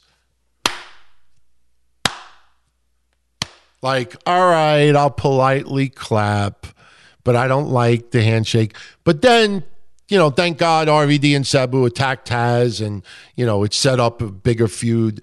Then it was WWF versus ECW for a little while because you'd have RVD and Sabu doing matches on Raw, which was fucking phenomenal. So, you know, in the end, it was fine. Terry Funk over to Sandman and Stevie Richards in a three way dance to earn a right for the ECW Heavyweight Championship. It was funny as I was preparing for the show earlier in the week, you know, some people were posting stuff about this week in history too, and uh, they were talking about this pay per view.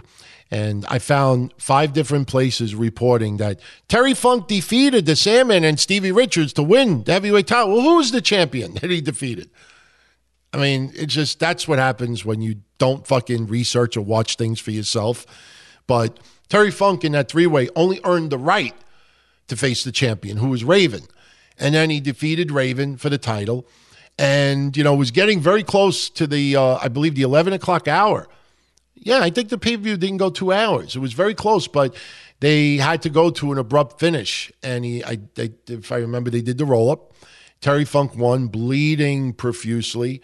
Fans in the crowd didn't care if they got a little blood on their clothes and fucking ruined their shirts and stuff. I guarantee they probably have it stored away in a box. Yeah, this was the night that I sat and Terry Funk was right next to me, won the title. It's nice. Nice. You ever think you, you know, having a little bloody shirt? Uh, anyway, so it was awesome. The night before, they did a banquet honoring Terry Funk. There's a lot of footage of that banquet online. If you've never seen it, watch it. It is pretty fun. And it is uncensored, by the way. 1998, Monday Nitro. You know, Chris Jericho coming out for one of his matches, and you had a fan standing on the uh, along the the rampway. You know, you had all the fans on each side of the rampway, and one of them you know, if you remember, Jericho used as he used to come out on the rampway, when fans would have signs positive about Jericho, he would look at the sign and tear it up in a million pieces. And for most fans, that was an honor. You know, you're a little kid, you cry. But for fans, it's like, oh, fucking cool. Chris Jericho tore up my sign. Awesome. It sucks when you spend 18 hours making a sign and you think it's recyclable, you could keep using it on events and it gets torn up. Then you'd be pissed. But just a g- generic signs, Jericho would do that. This time, a fan decided, all right, I'll be a little bit creative. And he basically wrote a sign that says, Jericho is gay. Clear on hard camera. Ridiculous. What was even more ridiculous is that this Matarat spelled Jericho, J E R R I C O, I think it was. No, yeah, J E R R I C O. Didn't even know how to spell Chris Jericho's name. Fucking dope. 1999, we have Steve Austin, WWF champion, The Rock, challenging Steve Austin, basically feuding leading up to their backlash pay per view. And basically, The Rock got hold of Steve Austin's Smoking Skull title. And as Steve Austin is cutting a promo in the ring, we then see The Rock on some bridge I don't know how Steve Austin would have typed it in his GPS if he had one. I think he called it Jabroni Bridge or something like that. So anyway, The Rock is teasing to Steve Austin that he's going to throw the title over the bridge, and he challenged Steve Austin to try to find him. And this is how it went down on Raw.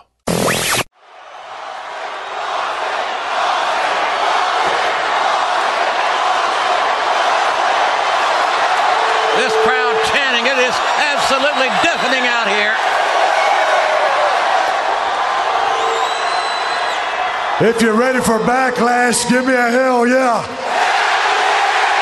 You damn right, I see The Rock went and got himself a breath of fresh air, but I tell you this, Rock, you better get a bunch of breath, a bunch of damn fresh air, because if you thought WrestleMania was something, you got another thing coming, because there ain't no way the Stone Cold Steve Austin is going to go into backlash and not come back with that belt.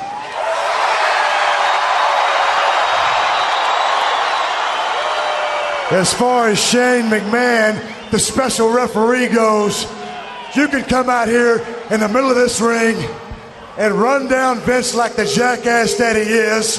Uh oh. You can slap him in the face because I really did don't give a damn how you treat Vince. I will say this: you better roll in that match as a special referee, and you will count one, two, one, two, three, and you will not treat Stone Cold Steve Austin like Vince McMahon because if you do, I will beat your ass like the sorry son of a bitch that you are. And he is intense. He means every word he says.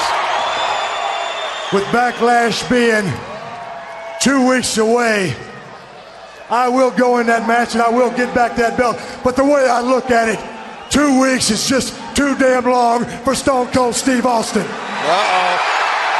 I don't like the sound of that. So the situation is really quite simple. Rock either get that damn belt, bring it in this ring, and hand it over to Stone Cold Steve Austin, or I will come back there and drag your nursery rhyme singing Rudy Poo candy ass.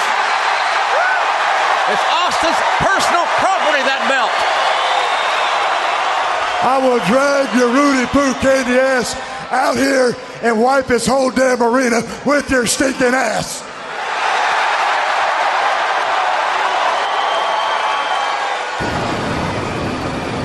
Hey, hey, redneck, piece of trash. Exactly. It's the great one, The Rock, the people's champ. Does this look familiar to you, Austin? Does it? It's your piece of trash title.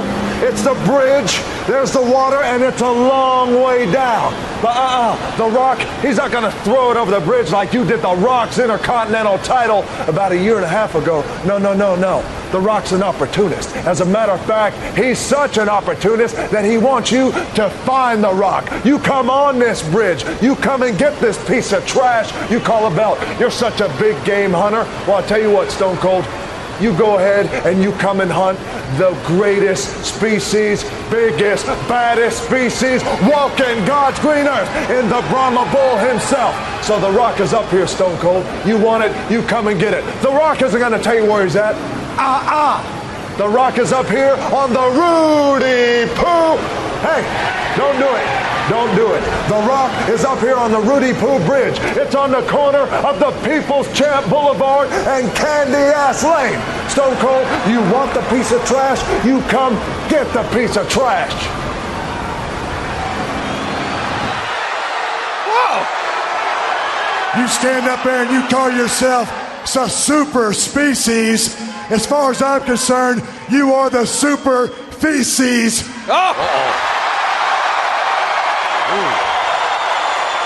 And you might want to watch your damn balance because I ain't so sure that feces floats. That belt is coming back with Stone Cold Steve Austin tonight, and that's the bottom line. Cause Stone Cold sucks out.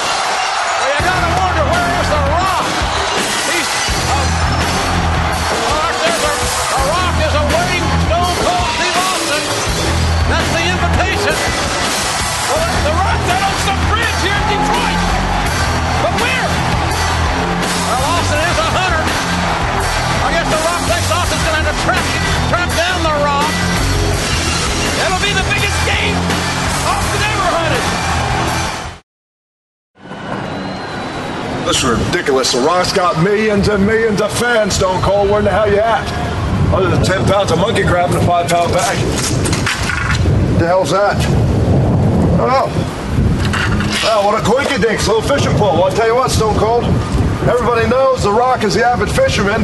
There's even a hook right there. You come on down, you find a Rudy Poo Bridge called The Rock will put your candy ass right on the end of that. He'll throw you out there and we'll see what we catch. And we'll probably catch a mutated freak fish since you're such a candy ass piece of trash. Uh-oh.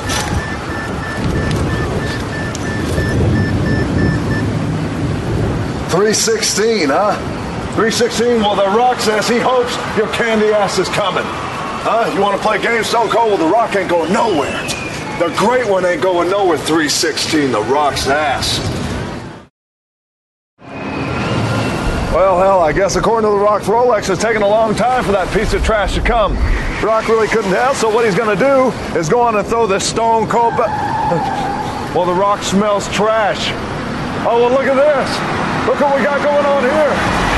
Piece of Texas trailer park trash walking God's green earth. You want your precious belt? Well, there it is. Will you bring your candy ass? Here we go. Here we go now. The fist fight is on. We're here outside. The rock and the, ra- the rattlesnake. Hey, what- no, no, no, no, no, You no, yourself, you piece of. Go to hell. No. Ah! You want your belt? Well, I'll tell you what.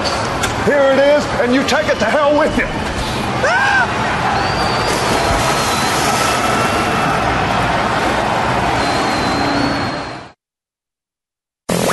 As you heard, I trimmed everything, spliced it, put it all together for your entertaining pleasure. As I did in the next segment, sit back and relax. This is going to be a little bit because not only is it one of my favorite episodes of WCW Nitro of all time, I think it was one of the most important episodes that they ever did. This was the WCW reboot. Now, remember, this was shortly after the Radicalz leaving WCW for the WWF. You will hear Shane Douglas mentioned early on because Shane Douglas had walked out also.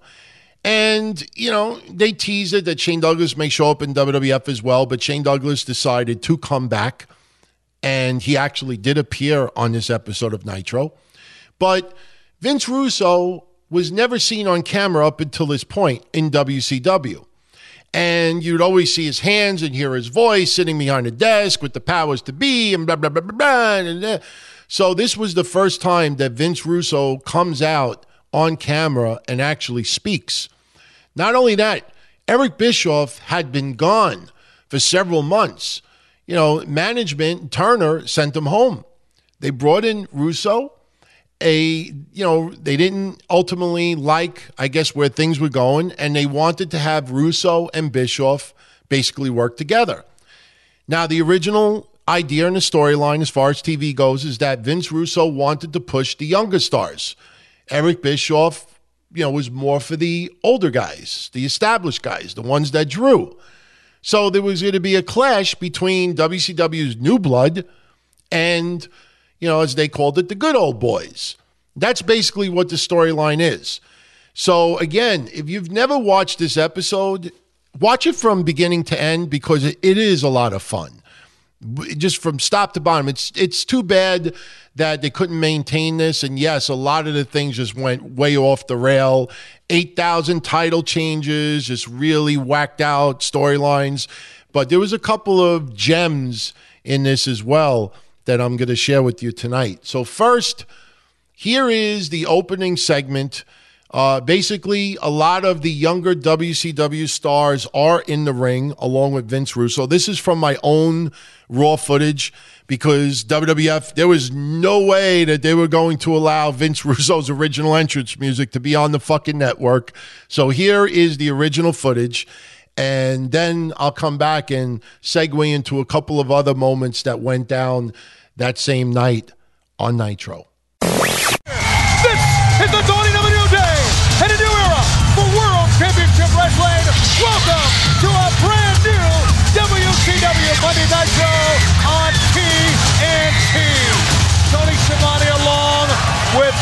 Hudson and Mark Madden, and you are looking live in the ring. Many of the wrestlers, many of the valets are in the ring. We understand that these are men and ladies called to a special meeting by Vince Russo. Scott Hudson, his invited guest, so to speak. You can see the concern on the face of the talent in World Championship Wrestling. What does Vince Russo have to say? Are the careers over? These people are looking at jobs, careers that may be on the line in the next few minutes, Tony. Mark, we don't know what's going to go down, but Vince Russo has called this meeting. But is everybody's career on the line? I see a lot of big stars who aren't out there yet, Tony. I see a lot of big names who aren't in the ring. Well, here comes some more. You're seeing Big Papa Pump, The Wall. Who, is, who else is this? Oh, Vampiro. Booker has come out. There's the cat. Billy Kidman. Van Hammer has walked out. And look who is in tow. The United States heavyweight champion, the chosen one himself, Jeff Jarrett. What is this all about? What is going to be said?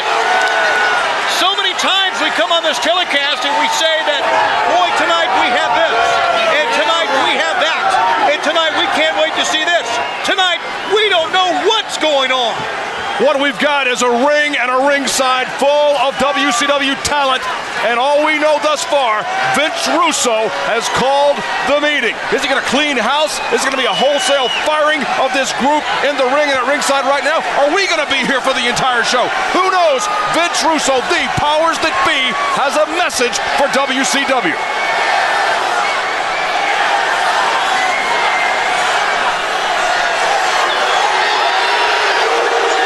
When I came to WCW some six months ago, I told everyone that I was the chosen one.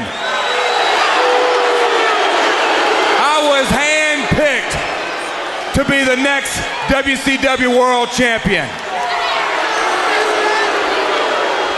My future was in the hands of the man who had the biggest hand in turning the WWF around. I know because I was there. Well, somewhere along the way, our master plan got derailed by a pack of good old boys who couldn't compete and weren't even in his league, and they knew it. Well, I've just got one thing to say. Yeah, I just got one thing to say to that bunch of slapnuts sitting at home watching on TV tonight. What goes around comes around. So without further ado, it is my honor and my privilege to introduce you to the man who, who once was Vince McMahon's best kept secret, who will once again change the game. The power is Vince Russo. Me, Vince Russo said he'd never appear on camera, ever.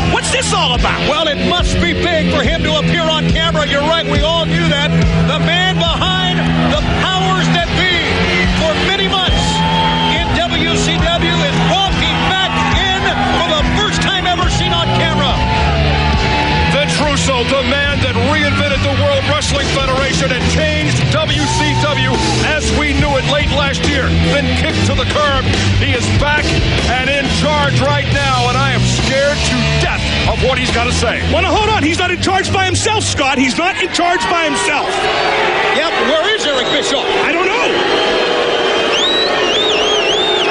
No. After giving six years of my life to the World Wrestling Federation, I came to WCW with one thing in mind.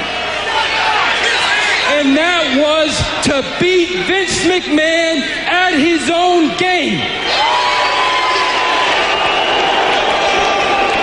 And you know what? Within a matter of weeks, the new blood in WCW were not only getting back in the game, they were changing the game. And that's when the good old boy network kicked in. Afraid of change, and more importantly, afraid of their jobs, the political BS took place in the back to bring Vince Russo down. And you scum at home know who you are because you're watching me now. And then one day, I'm told that there's going to be a change in direction. A change that I knew sucked. And you know what? I wasn't the only one who knew. Benoit knew. Guerrero knew. Saturn knew. Malenko knew. Douglas knew. And they left. They're gone. Scott Steiner, he knew it, and they suspended his ass. But you know what? That's all over now. It's done. And Vince Russo is back in charge again. And I want to turn around and I want to say something to everybody in this ring. It is over. The old boys management is over. The inflated egos in the back, afraid to lose their spot, it is over. It is the dawning of a new day. It is your opportunity. Seize that opportunity. Are you done yet? Here it is, Bischoff Russo, round one. Here we go. Round one.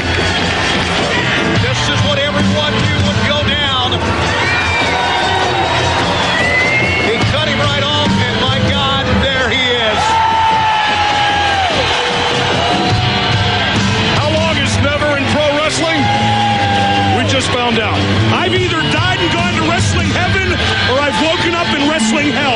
This is the most surreal moment I've ever seen in sports entertainment.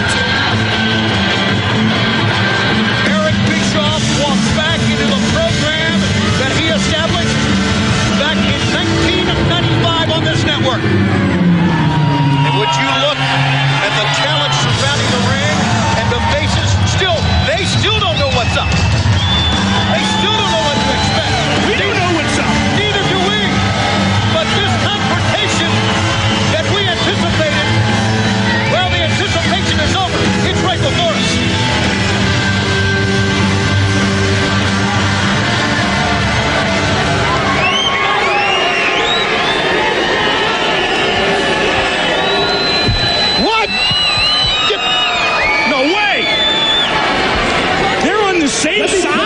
Something. This man, Vince Russo, and I have more in common than anybody knows. But the big thing is the fact that we were both screwed by the same good old boys network. Vince is right. Those days are over. But it's okay. I don't even mind. And you know why I don't mind? Because it's giving me a hell of an opportunity to think about all the great things I did here in WCW.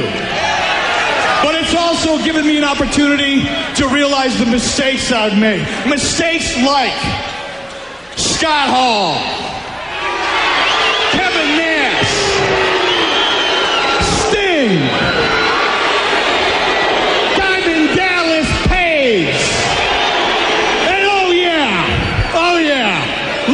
forget Sid wished he was vicious.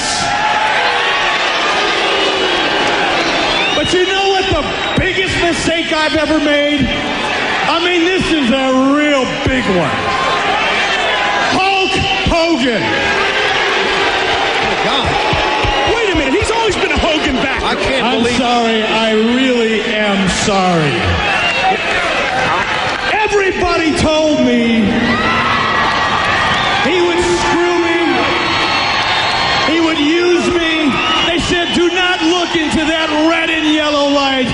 because you will be blinded. Well, I was blinded. But tonight, I've got 20/20 vision. I'm seeing real clearly for the first time in a long time. And right now, I want to apologize to everybody in this ring, the new blood. And I want you guys to know that if there's anything that I can do for Vince Russo that will help you, I am there for him. I am there for you because it is a whole new WCW.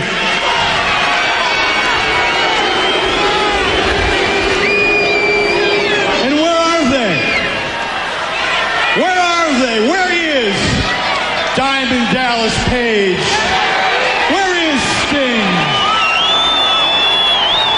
Where are they? I think they're hiding in the back with the old tail between the legs. Oh. Oh my.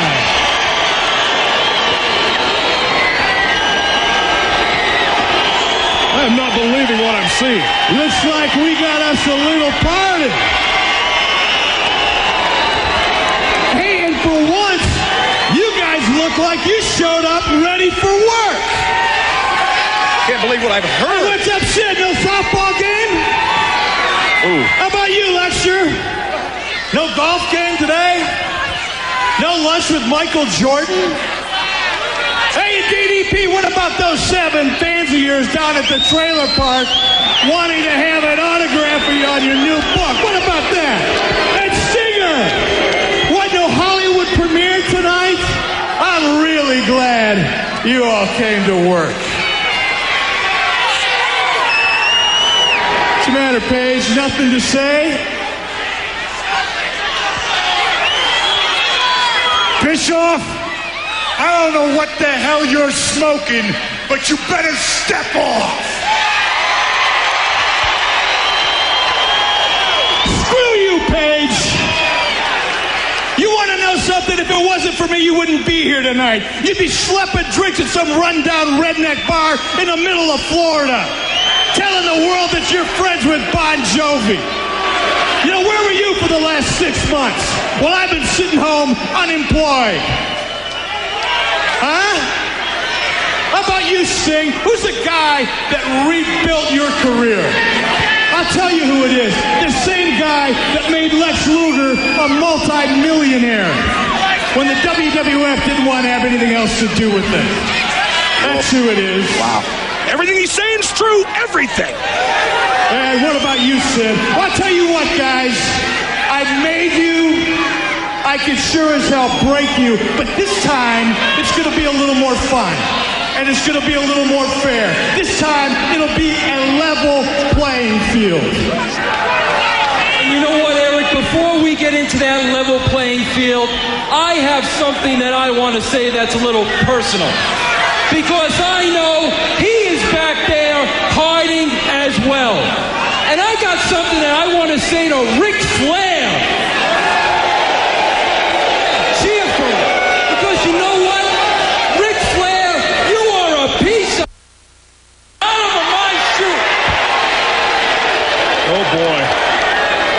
And brother, I'll tell you what I'm going to do. I'm going to scrape off that sh- and flush your ass down the toilet personally. Now, Jeff, Jeff, this is where you got to trust me. Eric said this is going to be an even playing field. And we're going to start a new day right now tonight.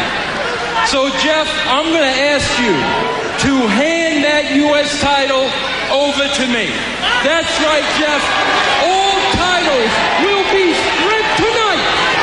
It'll be a brand new playing field. Come on, Jeff, trust me. Trust me.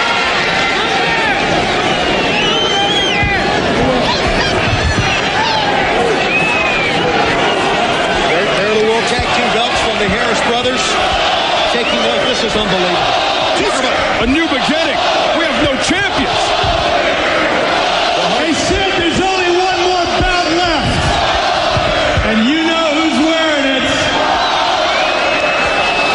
He's telling Sid Vicious to give up the world heavyweight title. Unbelievable. I tell you what, Bishan, you want to get this belt, bring your short little ass over here and take that. Oh, you knew it was going to happen. Yeah. You knew it. Absolutely. You knew that. Okay. You knew that Sid Vicious would. And look at Bischoff said okay, and Bischoff is leaving the ring. Has everyone completely flipped? Eric Bischoff. It looks like he might get in Sid Vicious's face, Tony. He has slipped a gear. He's going to confront the Millennium Man and just take the World Heavyweight Championship belt. Come on, Sid. Hand it over. What do you want to do? You want to lay me out, Sid? Come on, Sid. You know you can do it. Hell, I know you can do it. But here's what'll happen. I'll heal. And when I get done healing, I'll spend the rest of my life knowing that you're unemployed. So here's the deal. Either lay me out, take your chances, or hand over the belt. It's your choice, big man. What's he to do? What can he do? Hell, I've been beat up before. It won't be the last time. What a dilemma. Give the belt to Bischoff or go Matter, to Sid? Can't find your scissors? Wow! Come on, Sid. Sid, what's the matter, Sid? Can't find your scissors? Come on, Sid, give the boss the belt. Come on, man. Don't let me push your button, Sid. Wouldn't want to see your pop go crazy, Sid. Wouldn't want to see you ruin your career, Sid. He's pushing it.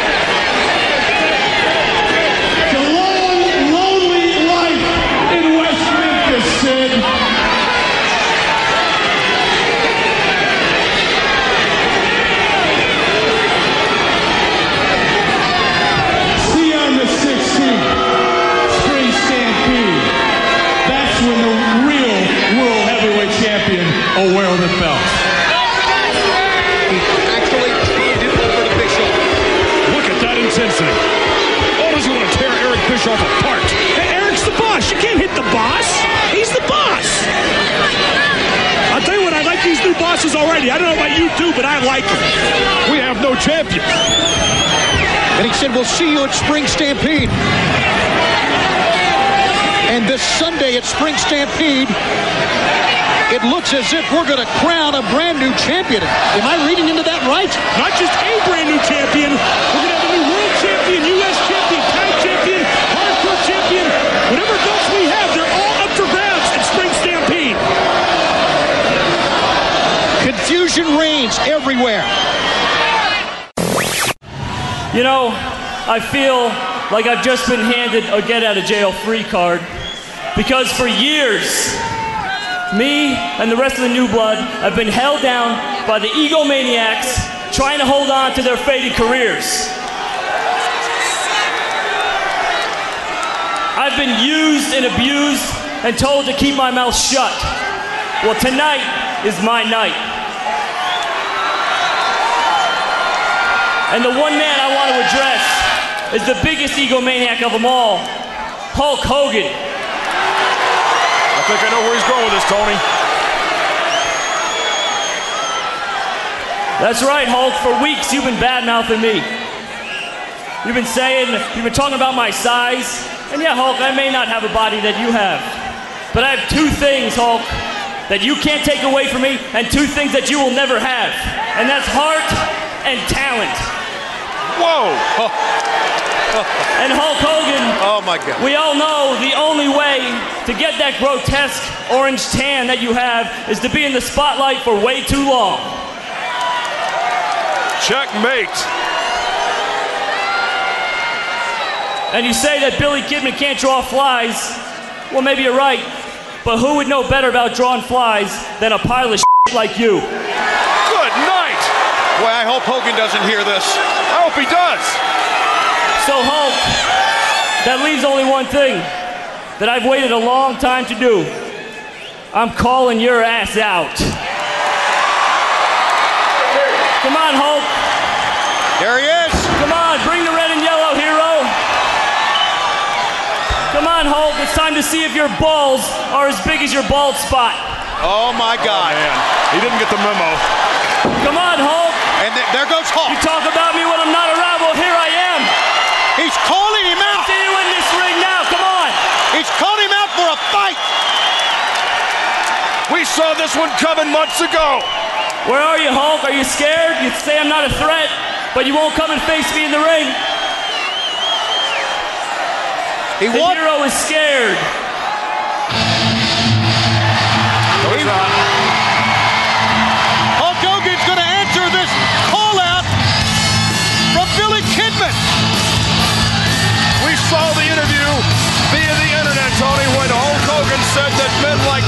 Kidman shouldn't be headlining flea market independent shows.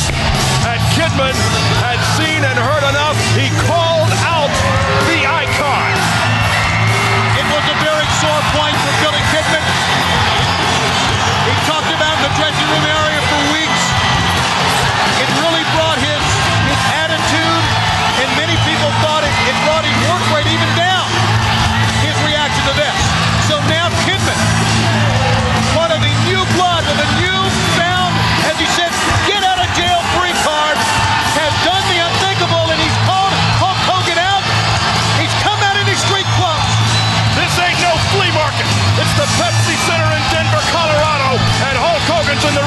Billy Kidman. Who in the hell do you think you are, Kidman? Kidman, I've been sitting in the back, and this isn't the first night I've listened to your crap. I've been watching you the last couple months.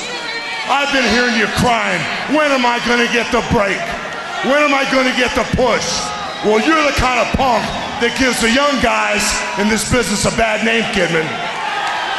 Hey, you got something to say? Is that so? You, you had a good run, Hulk, but your run is over. Short and sweet. How long has this been building up inside Billy Kidman? Well, you know something, Kidman?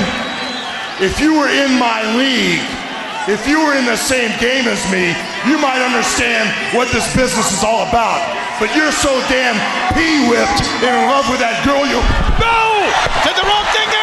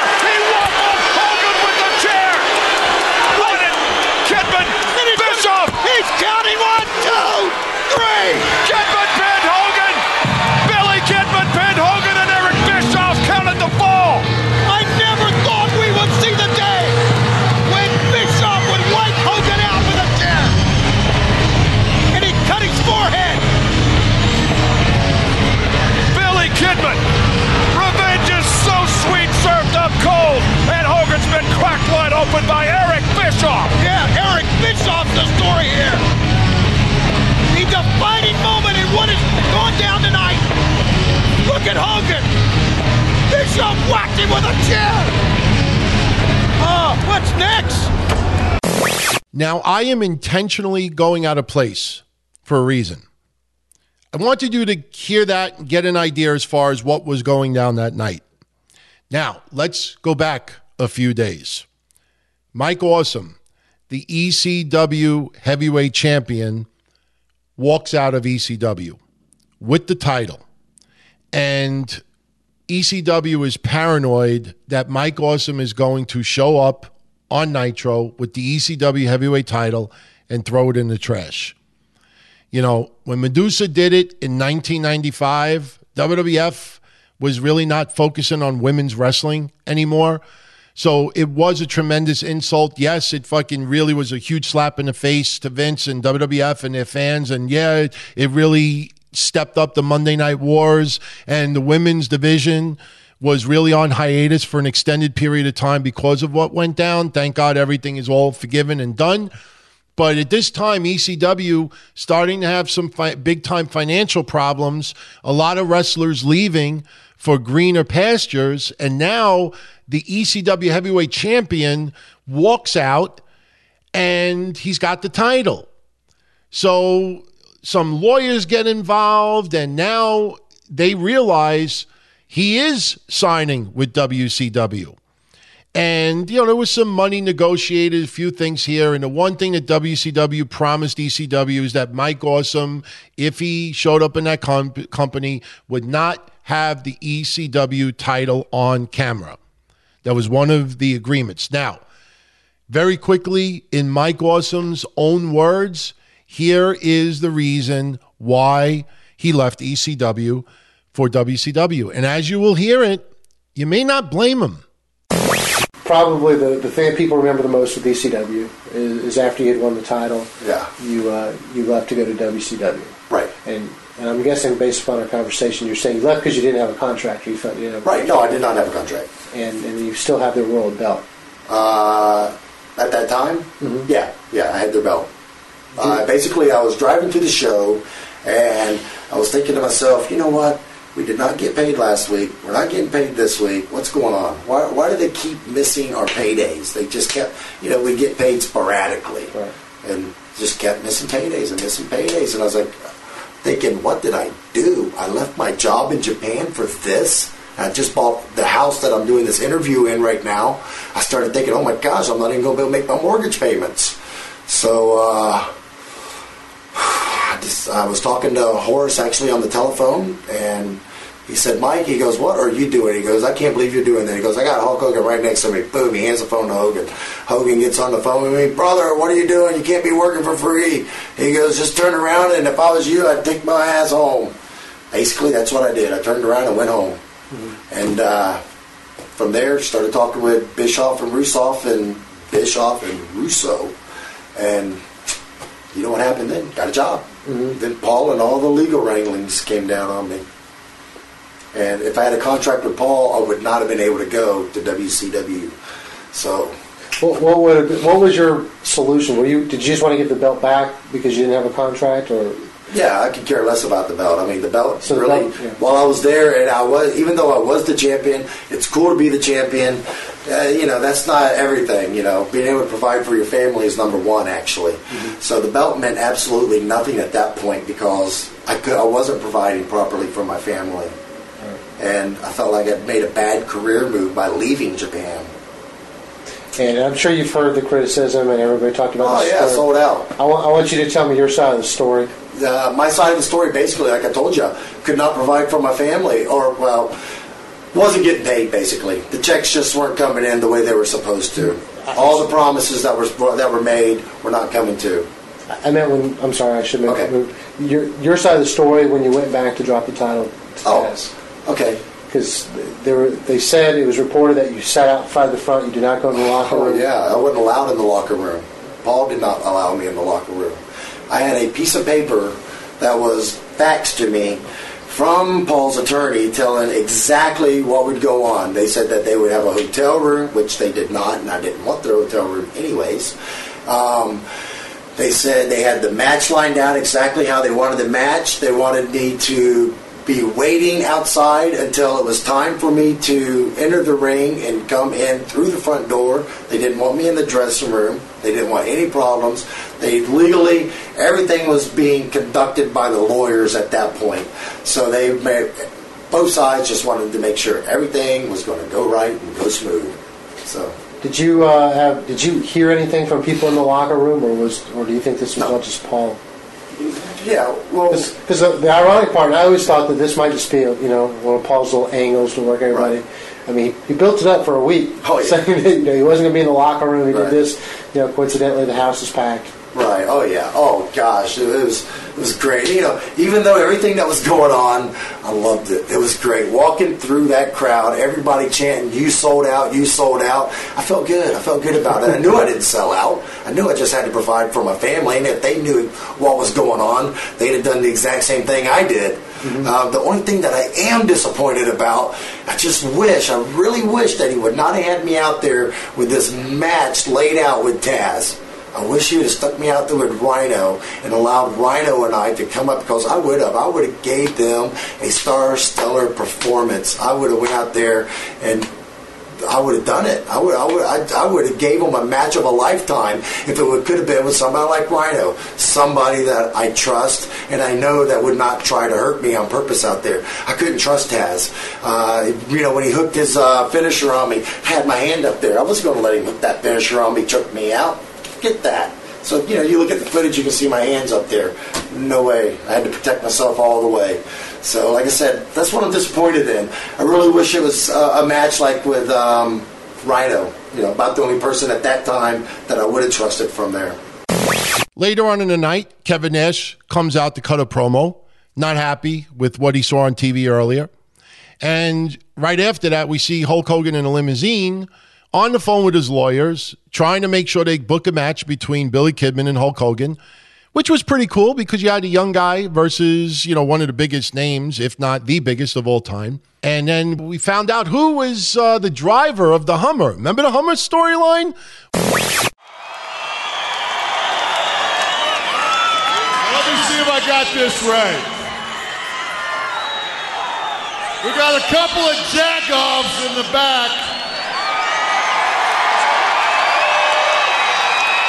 Running around deciding whose careers they're going to make and whose they're going to break. And to add insult to injury, these two jagoffs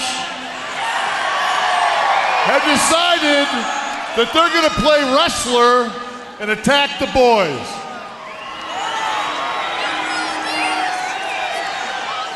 Now, granted, after traveling up and down the road the last 10 years with Scott Hall, I've lost a couple of brain cells.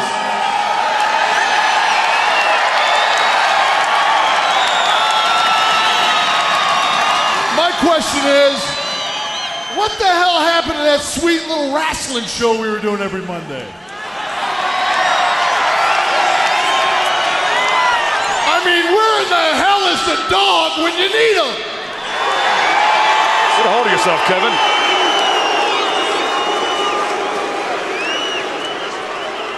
You know, Russo, Easy. I'm going to give you guys an opportunity. I just got off the phone with Scott, and you know what?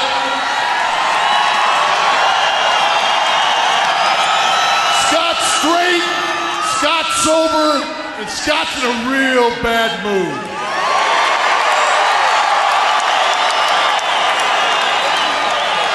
So why don't we cut to the chase, boys? But you know what? The way I look at it, neither one of you two guys would be here right now if it was for Scott and I. Russo, you know for a fact, Scott Hall and Kevin Nash, when you were in the World Wrestling Federation, saved you from being decapitated from Shawn Michaels on numerous occasions. Wow.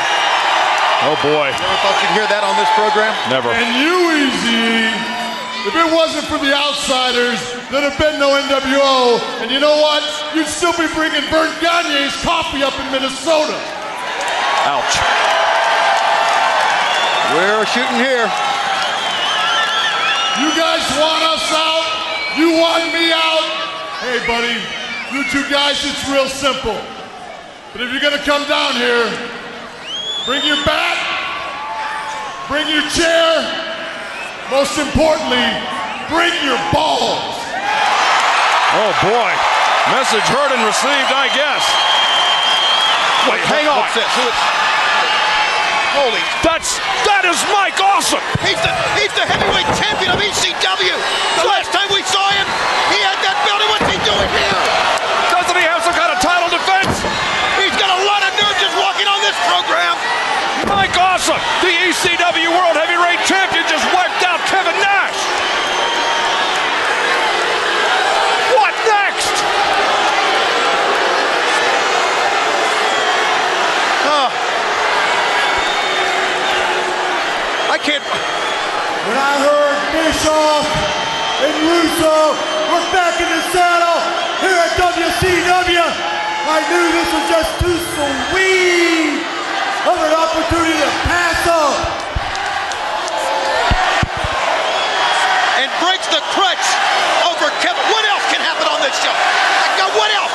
Michael Awesome? I don't care how much damn money it costs. Just get my damn attorney on it. As far as I'm concerned, that Kidman, that little piece of he's history. And as far as Bischoff goes, I'm gonna eat his ass alive. Get it done. Damn it, I want it done by the time I get home, all right? Get it done. Do you understand? Get that damn camera out of here. Hogan in his limousine. And Hogan. What? The White Hummer. The White Hummer is back, and it crashed in the. Hogan's in that limousine. Good night, the White Hummer.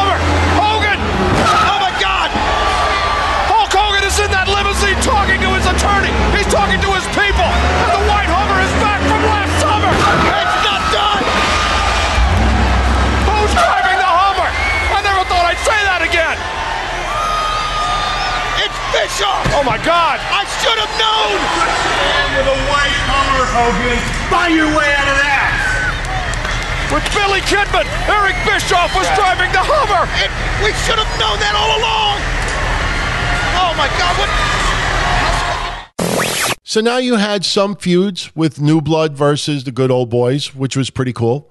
And now you also had Mike Awesome, who was the ECW champion at the time on Nitro. A lot of controversy. So now, you know, what do you do about that? And you all know that they did work out that Mike Awesome would show up at an ECW event that happened this week in history as well and drop the title. He did not want to drop it to Taz, as you heard in his own words, and uh, would have preferred someone like Rhino. But, you know, they had the match. It happened this week in history as well. It only went about four minutes long, and I'll share with you some of the highlights from that night. Ladies and gentlemen, we interrupt this episode of ECW on TNN with an urgent news bulletin. Last night, Thursday night, April 13th, at the Murat Center in Indianapolis, Indiana, former Extreme Championship Wrestling ECW World Heavyweight Champion, the human wrecking machine Taz, shocked the entire wrestling world. Exclusive footage of the developments that took place last night at the Murat Center in Indianapolis, Indiana, involving the human wrecking machine Taz, will be shown later on in this hour exclusively on the Friday Night Thrill Zone. Taz has shocked the entire wrestling world. We will have it for you tonight on ECW. This is a live interruption of ECW on TNN. Last night in Indianapolis, Mike Awesome showed up unannounced, just like he did Monday night on Nitro, to beat the living crap out of Kevin Nash. The entire locker room has been wiped out by Rhino and the network. But Taz, of all people, Taz is here to stand up for ECW, to stand up to Mike Awesome. Does the WWF even know about this? Taz is in Indianapolis to face the ECW World Heavyweight Champion Mike Awesome, who sold his soul to WCW.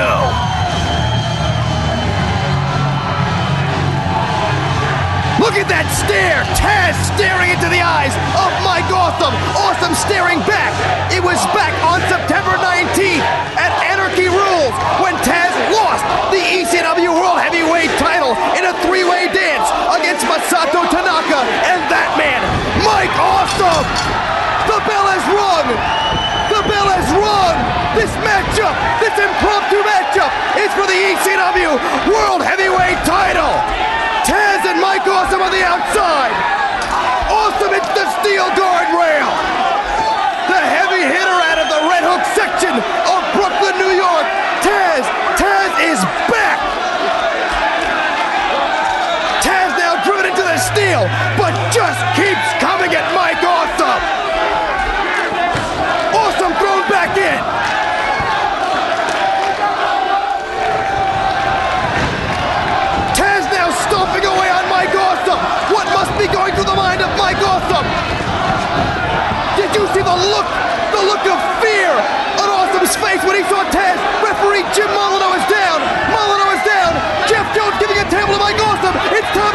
Dreamer. DDT.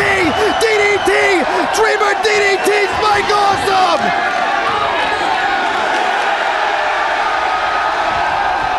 There it is, the Taz mission, the Kanta Hajime. He tapped, he tapped, he tapped. Mike Awesome tapped, Mike Awesome tapped. Yes, we have a new ECW World Heavyweight Champion. It's Taz. Awesome is leaving. He's headed out the back door the same way he came in. We've got a new ECW World Heavyweight Champion, and it's Taz. What the hell is going on here tonight? Funny thing is, over the years, you see people constantly bringing up the same question. Why did they have Taz come back from the WWF to beat Mike Awesome for the belt? Why not have Tommy Dreamer or somebody in the company themselves? And the answer is so easy and so much common sense. It just surprises me how many people still ask it to this day. Because it's not just the fact that it's history, that a WWF contracted wrestler faced a WCW contracted wrestler for the ECW title in an ECW ring. Yes, you don't see that. But the point is, you had a WWF contracted wrestler defeat a WCW contracted wrestler who just made his debut in WCW. That was WWF and ECW's way of trying to slap back the face of WCW for doing what they did. Plain and simple. It's not brain surgery. It's exactly what happened. And it is a pleasant memory. Now, unfortunately, Taz not only would not keep the belt all that long, but next week we'll share a match that aired on TV. And um, a lot of people at the time did not like it, did not like the outcome of this match. We'll get into it next week. And next week, we'll get into Spring Stampede pay per view because remember, all the champions were stripped. So they were going to crown all new champions. And it did go down in Spring Stampede. Just want you to digest this a little bit, and we'll get into that next week. So now we go to 2001. And quite honestly, one of the most brutal beatdowns that you ever saw made by men towards women, I think, in WWF history. It is something that is never brought up anymore. But to me, it really brought the Hardys, especially Jeff Hardy, to the next level. At that time, you may not have felt it, but you realize looking back on it that this helped bring up the Hardys. I think WWF realized in 01 that they had to start building up bigger stars. And yes, WCW was out of business, and yes, you had the uh, some WCW talent in the company now, but still, you wanted to start building new stars and bigger stars from your own company. So, some really wild shit went down this week in the WWF in 2001. I want to just first set up what happened on Raw. We had a six person intergender match. It was the Hardys and Lita versus Triple H, Steve Austin, and Stephanie McMahon. Now, Steve Austin had just turned heel. Very recently, he beat the fuck out of Jim Ross, bloodied him up. You know, a lot of people feel that his heel turn at this time was a huge mistake, but Steve Austin was killing it as a heel at this time. Listen to the crowd. The crowd fucking hated Austin. You know, it just, some people turn heel and you don't get much of a reaction, or they'll just, you know, chant other things, trying to rattle. He was getting massive heel heat. And what went down on Raw, if you think the audio and the beatdown and the chair shots to Lita sounds horrible, it looks even worse if you watch it.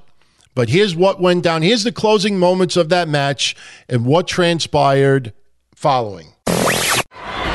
Jeff Hardy has been isolated, and Austin driving his knee right into the heart of this young competitor from Cameron, North Carolina. These wrist takers, and Austin standing on Jeff Hardy's hair. Well, not that I don't know how much that hurts, but to me, it looks like it hurts. Kick right to the head, and that hurts. Austin now manhandling it. A battered and injured Jeff Hardy who makes another tag to the game. The Intercontinental Champion now, dictating the pace, taking the fight to Jeff Hardy, cutting off the ring, not allowing Jeff to tag in his brother or even tagging in Lita. Can you imagine Lita against Triple H or Stone Cold? Of course not. Suicide. Worse yet, can you imagine what would happen if Stephanie gets trapped in the ring tonight? Same response, just career suicide as well. And now look at the game. The cerebral assassin. Austin and Triple H together to make me sick. Ooh, the Enziguri. Jeff Hardy out of desperation scores with the Enziguri. And there's the tag. Here comes Austin again. Uh, what is snapped in Austin's head? I don't know. A reverse heel kick. Taking down Austin. Jeff Hardy. And gotta make a tag here. If Jeff can't make the tag, this one seemingly is over. Jeff gotta make the tag. Well, they put up a good fight. I'll give them that. There is a tag. Now Hardy got the tag. The double clothesline from the top. The Intercontinental Champion down. And now the WWF Champion. Oh, Austin reverses. And uses Matt's own momentum to take him over the top. And Austin's out there with them now. Steve Austin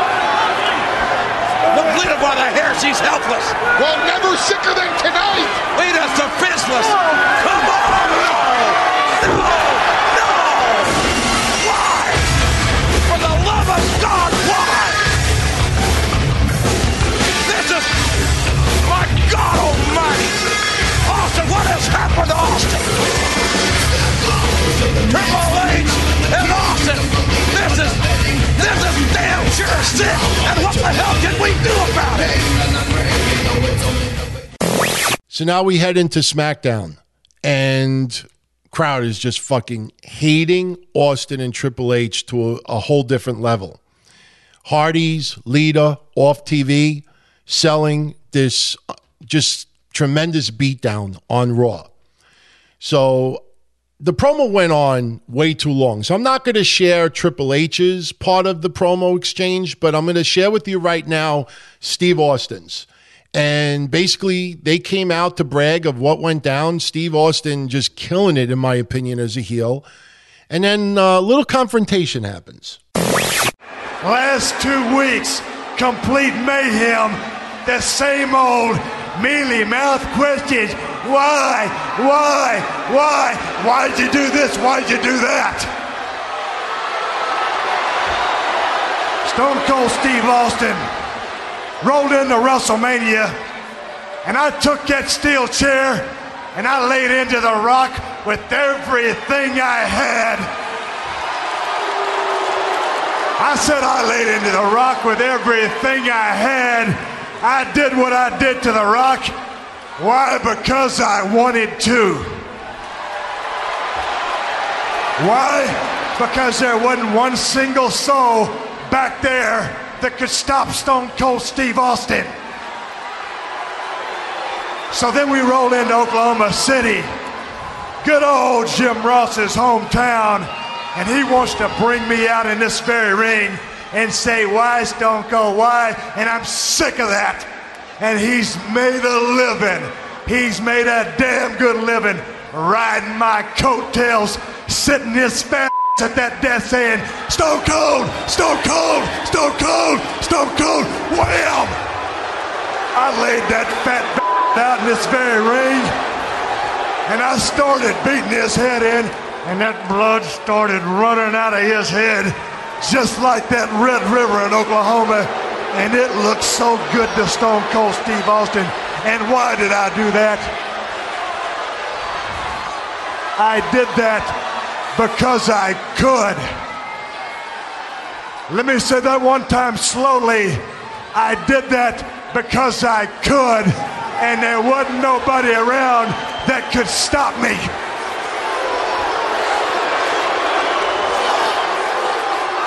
You got the little Hardy Boys tragedy.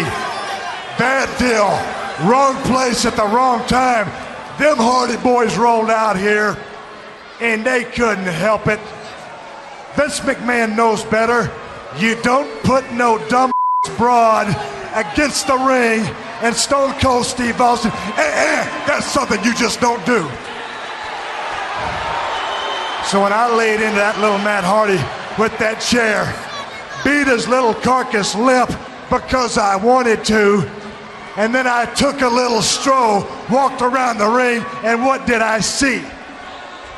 His stupid girlfriend, dumb enough to crawl her little carcass on top of Matt Hardy and say, hey, if I lay here, maybe Stone Cold won't beat the living hell out of Matt Hardy. Eh, eh. Honey, that's where you done figured wrong. And I'll tell you what, Lita, when you laid your little carcass on top of Matt Hardy's little carcass, and I looked at you, and I looked at Triple H, and I looked back down on you, and you thought I was going to have some mercy. And I laid into your little carcass with everything that I had, and you know what? You know what, Lita? That's the single best feeling I've had running through my system in a long, long time. And if you did it again, Stone Cold Steve Austin would do the same damn thing. Why? Why? Why? Because there ain't a single back there that can stop Stone Cold Steve Austin. There ain't a single man back there that can stop Triple H. Bottom line, if you don't understand what I'm saying, there ain't one back there that can stop Stone Cold Steve Austin and Triple H. And I sit here and look at these jackasses in this crowd. You, it could have been you. It could have been this spat broad right here. It could have been you. It could have been you. It could have beat this little buck-tooth son of a right there. It could have been you, and there ain't nothing you can do about it. It could have been you. It could have been you. It's 40.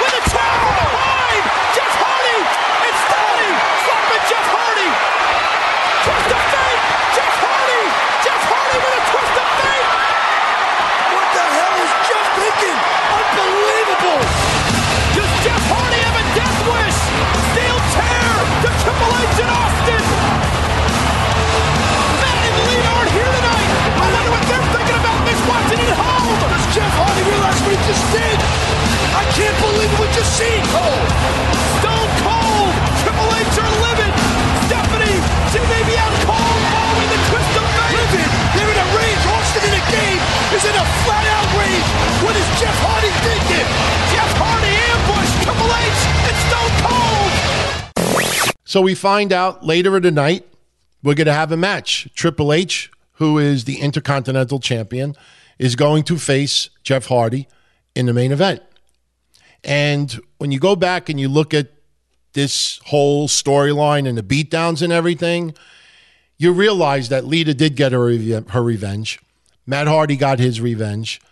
And Jeff Hardy would also get his revenge. Not in one night, but it started on SmackDown.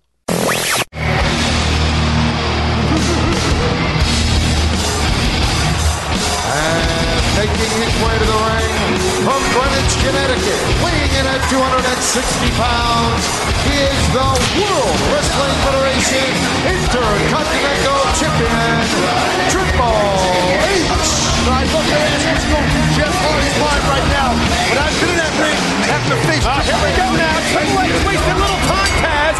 Intercontinental Championship is on the line, and keep in mind, Stephanie is not out here at ringside, and Triple H is irate that Jeff Hardy laid his hands on Triple H's wife earlier tonight. And see, this is what Jeff Hardy's got to avoid. He's not doing a good job of it. He, he can't capitalize on the speed advantage he has on the game. Because now the game, the heavy hitter, is taking it right to Jeff Hardy.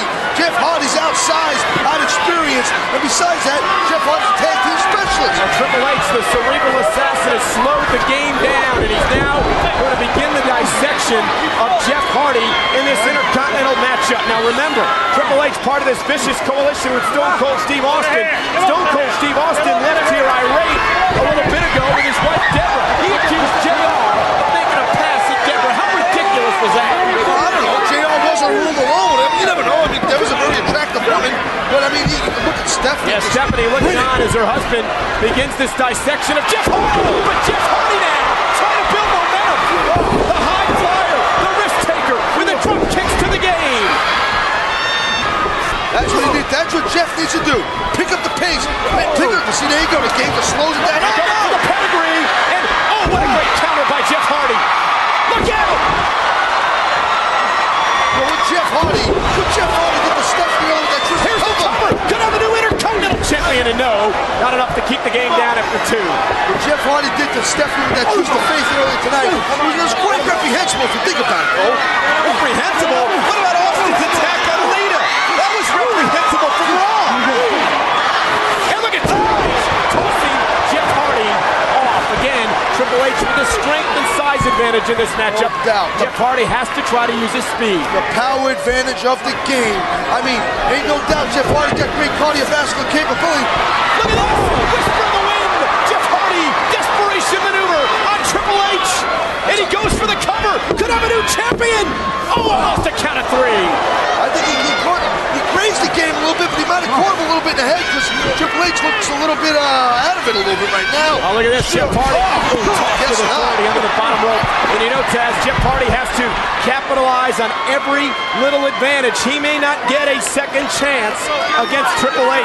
He, he won't get no second chances, Cole. He's in there with the game. I mean, come on, he's in there with the best in the biz, man. He's in there with an upset Triple H, too, after Jeff Hardy delivered the twist of fate to Stephanie. Oh, yeah, I mean, that, that's, oh, that's the game's life. Well, I mean, look at Stephanie looking on. I mean, that, that's her husband, and she wants her husband to game to just take out. And look at Jeff Hardy.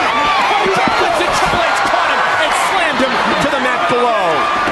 I mean, Stephanie, you got to for Stephanie. She wants the game to take Jeff out after that twist of fate. Stephanie looked a bit concerned moments ago, and Triple H whipped into the barricade, and Jeff Hardy, the high flyer, off the apron, caught by Triple H and slammed to the mat below. Slammed. Slammed. He was driven, Cole. Not in a ring, on a mat.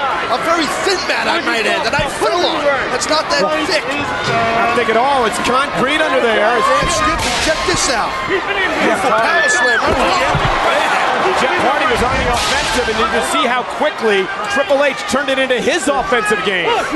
And Jeff Hardy whipped into those steel steps, and now Triple H, the veteran, the experience, beginning to take control. Now, this is the time in the match when Jeff would try to tag Matt, but there's no Matt. Matt's home with Lita nursing injuries. That's the problem.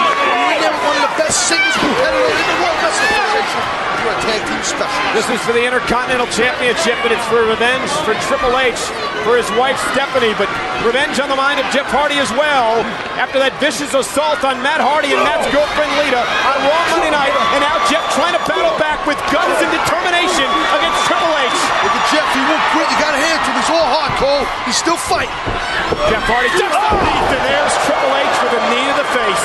And here's the cover by the Intercontinental. No, wait a minute. Didn't go for the cover. Wants to inflict punishment on Jeff Hardy. He wants to punish him. He wants to dish out pain. That's what the rattlesnake and the game do best. Dish out pain. I personally agree with that. I think he should have hooked him and pinned him because he had him. The Triple game H. had him beat. And Stone Cold. And look at the impact here, Taz. Jeff Hardy, the knee to the face.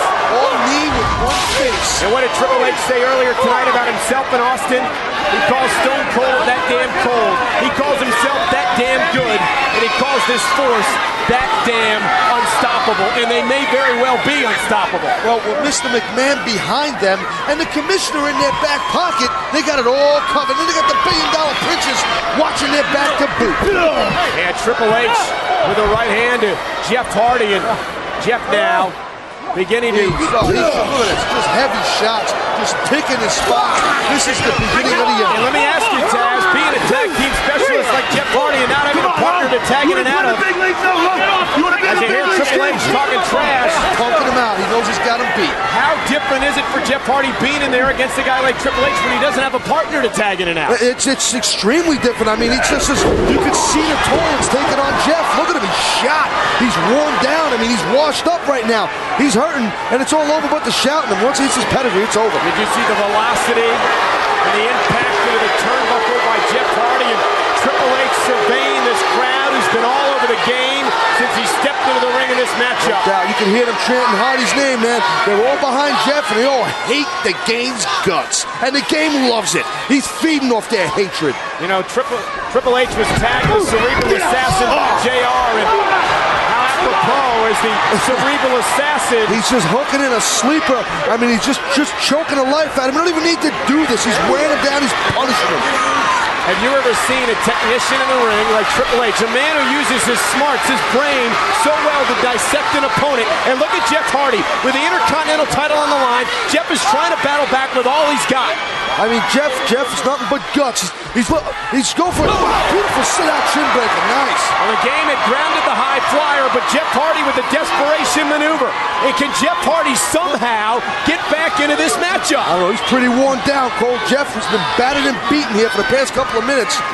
The Intercontinental title on the line. For that Russian leg Russian sweep. leg sweep. Yep. And Jeff Hardy pops up out of it. And Jeff trying, trying desperately to build some sort of momentum. And Jeff Hardy going for the top rope, a high risk maneuver. He's got to hit this, Cole. He's got to hit a home run here. He needs to hit it. Where's oh, the rip? And oh, Triple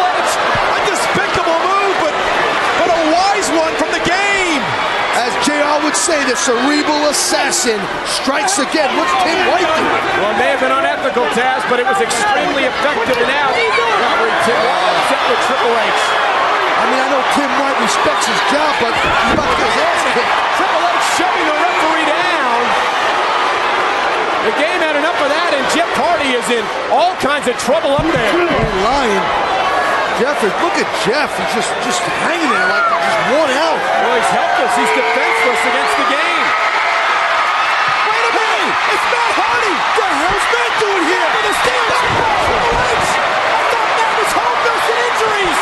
Look at Jeff come up! What is he doing here? Jeff Hardy hooks the leg! Wait a minute! New champion!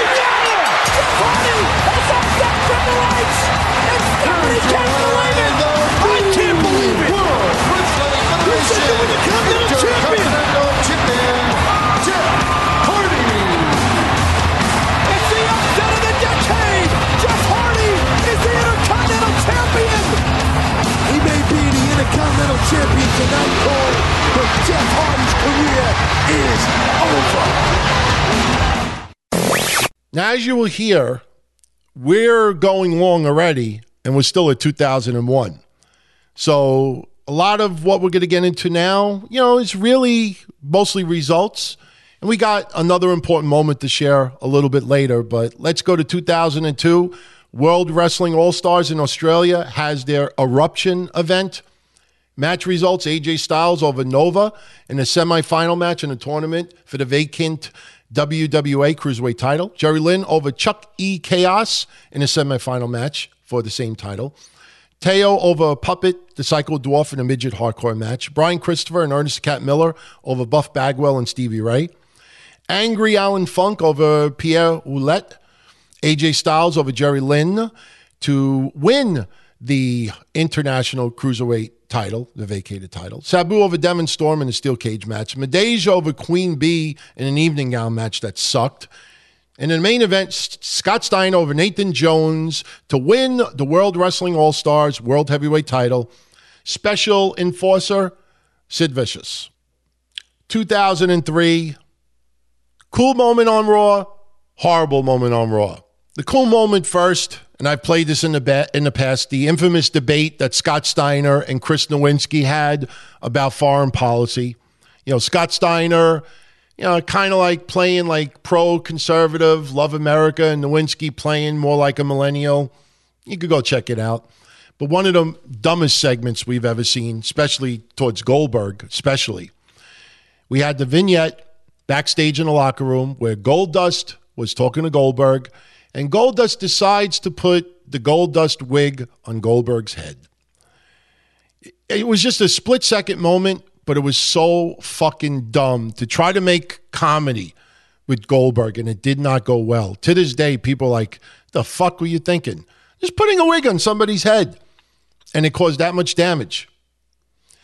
2005, John Cena. Now remember, John Cena already introduced us to the United States spinner belt.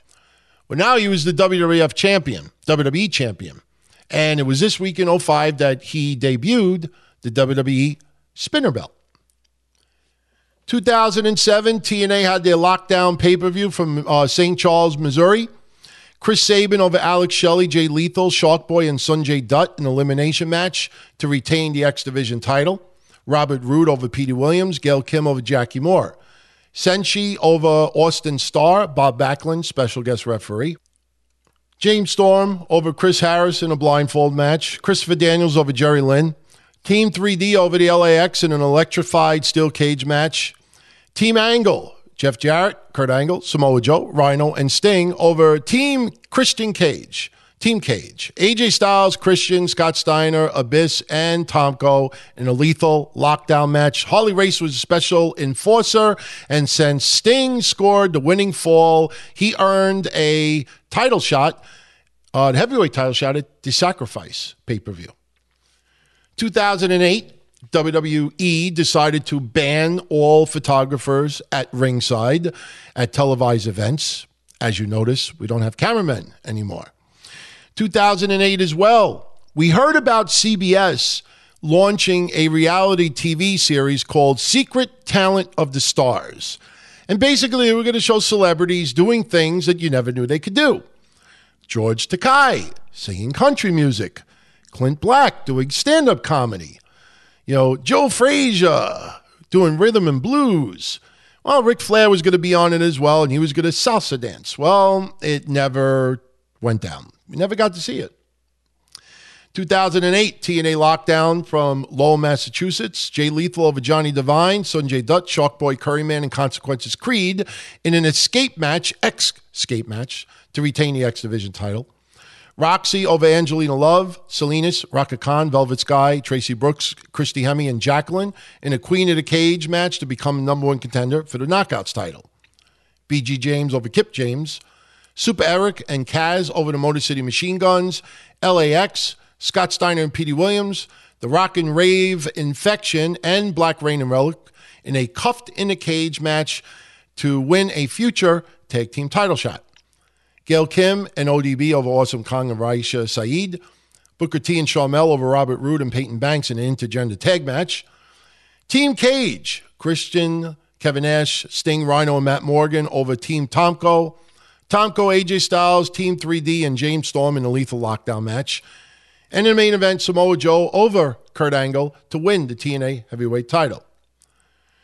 2009, another time Hulk Hogan wished he should, should have kept his mouth shut. In the midst of his heated divorce against his wife, he said some wild comments uh, equating what went down with his wife to O.J. Simpson. Quote, I could have turned everything to a crime scene like O.J., cutting everybody's throat. You live half a mile from the 20,000 square foot home you can't go to anymore. You're driving down through Clearwater and you see a 19 year old punk driving, I added the word punk, driving an Escal- Escalade, your Escalade, and sleeping in your bed and banging your wife. I don't blame Hogan for being frustrated at that, but you can't go OJ. You can't, you can't, you can't. 2009, I can't believe it's this many years gone by. ESPN did one of their E60 episodes, and this one focused around Vince McMahon and the WWE. It's really good. If you want to go check it out, it is available online. Also, this week in 09, Torrie Wilson announced that she was retiring from wrestling because of a back injury. Also, in 2009, we had the WWE draft take place on Raw. Little trivia. Who was the first person to be drafted on that draft? Well, MVP, drafted from SmackDown to Raw. And wrapping up 2009, Pro Wrestling Guerrilla had their 100 event from uh, California. It was their 100th event in their history. Pretty decent card. Young Bucks over the Cutler brothers to retain the PWG tag titles. Roderick Strong over Scott Lost. Bryan Danielson over Kenny Omega. Joey Ryan over Paul London. Austin Aries, Chuck Taylor, and the Human Tornado over B-Boy, Candice LeRae, and Scorpio Sky. Davey Richards over Tyler Black, Seth Rollins. El Generico over Sonjay Dutt. Chris Hero over Colt Cabana to retain the PWG World Championship. 2010, WWE announces that SmackDown would, in fact, be moving to Syfy. 2011, WWE Superstars, after being dropped by WGN America, was going to be moving to WWE.com. Same week, we had some really sad news. Just paint this picture. Edge, uh, World Heavyweight Champion, successfully winning at WrestleMania, shows up on Monday Night Raw and makes this announcement. You may have to bear with me a little bit. I'm probably going to ramble and not make much sense, but just please bear with me. Uh, a lot of people think that the uh, that the WWE doesn't hurt. Um, that what we do, maybe it's done with smoke and mirrors, and, and I wish that were true. Uh, but anybody in that locker room, anybody who has ever stepped foot in here, laced up a pair of boots, they know that's not the case. Uh, which brings me to what I'm about to tell you. Eight years ago, I, uh, I broke my neck. Um, I had spinal fusion surgery, which means they, they move your throat over, they put a plate in there and screws, and it's, it's really in depth surgery. But because of that surgery, I knew that I was, uh, I was wrestling on borrowed time from that point on. Uh, so fast forward, and uh, the, the last, last little while, I've been in uh, a lot of pain. I, uh, I've been losing feeling in my arms. Um, so I, I, I passed uh, strength tests and all of those things, and I, I made it through WrestleMania. But uh, the WWE wanted me to go get more tests, and thankfully I did, um, because the MRIs showed that uh, that I have to retire.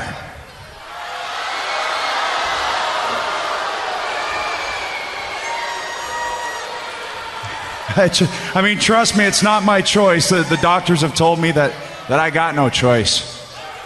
Uh, and thankfully, they found out because I'm not going to end up in a wheelchair now. Uh,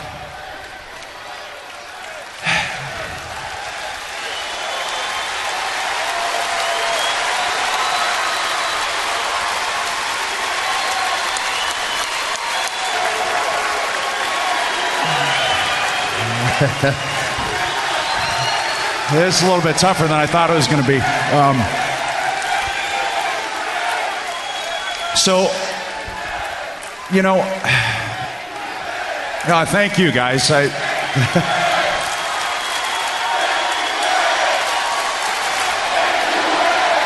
Tremendous show respect for the show man. Deservedly so. well, I, I tell you, this has been an emotional roller coaster of a week for me, and I'm not going to lie, I felt sorry for myself. I, uh, until I talked to uh, to Christian, uh, and for those of you who don't know, Christian has been my best friend for 27 years. And you see, I, I was angry. I was angry at myself. I was angry at my body because I felt like uh, there's a lot of people in this company that depend on me, and I felt like I was letting them down. Uh, I felt like I was letting you guys down. Uh, but then, you know, I was upset too because I didn't feel like I was ending this on my terms. But he reminded me that that I've I've competed my whole career on my terms. I uh,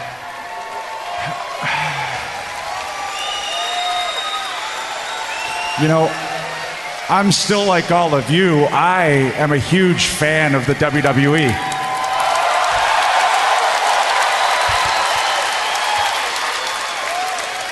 Every month, Christian and I would go to Maple Leaf Gardens and we would watch all of our favorites. We would watch uh, the Legion of Doom. We'd watch Demolition. We'd watch, we'd watch Hulk Hogan. We'd watch all of them and, and just be enthralled. And then I went to WrestleMania 6 and I watched Hulk Hogan against the Ultimate Warrior and I said, I'm doing this one day. And you know what? Fast forward a whole bunch of years and I'm main eventing WrestleMania against The Undertaker.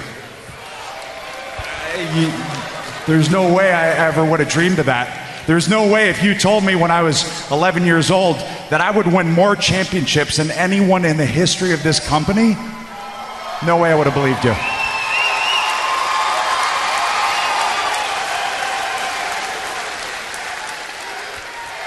And if you had told me that my last match would be at WrestleMania in one of the main events defending the World Heavyweight Championship and that I'd be retiring as the World Heavyweight Champion, man, I couldn't dream of a better way to go out. I really couldn't.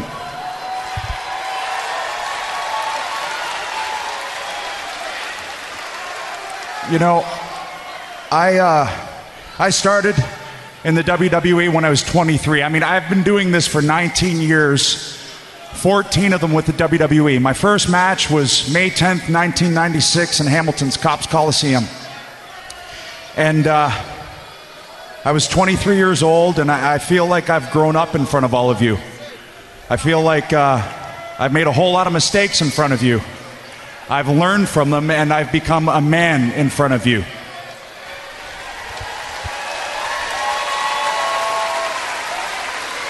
I've gone from being the, the silent guy running around the streets of New York with a trench coat that was way too small for him to uh, a pseudo vampire in the brood.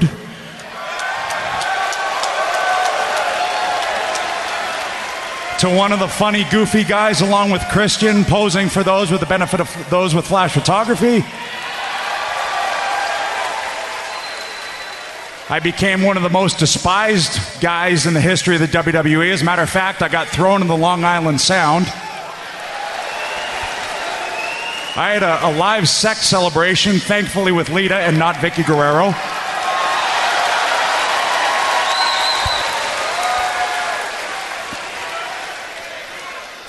And I would hope that through it all, I've earned the respect of everyone in that locker room. And I hope that I've earned all of your respect.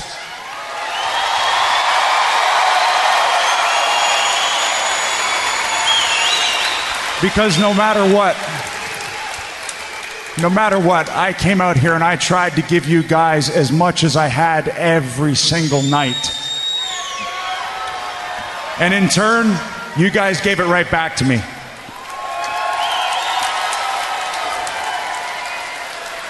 So, I'm going to miss all of this. All of it. I'm going to miss that reaction when I hear my music and I come out on the ramp. It's like a shot of adrenaline straight to the heart from you guys, and, it's amazing. I, I can't describe it. But that being said, I don't have to wear tights tomorrow, and I am going to go eat a whole lot of ice cream tonight.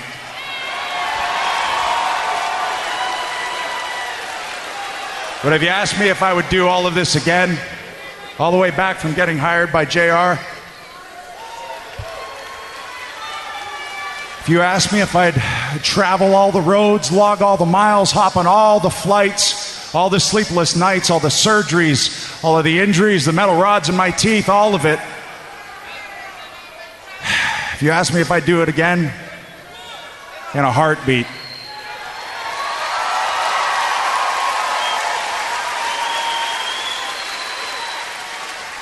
So thank you. Thank you very much.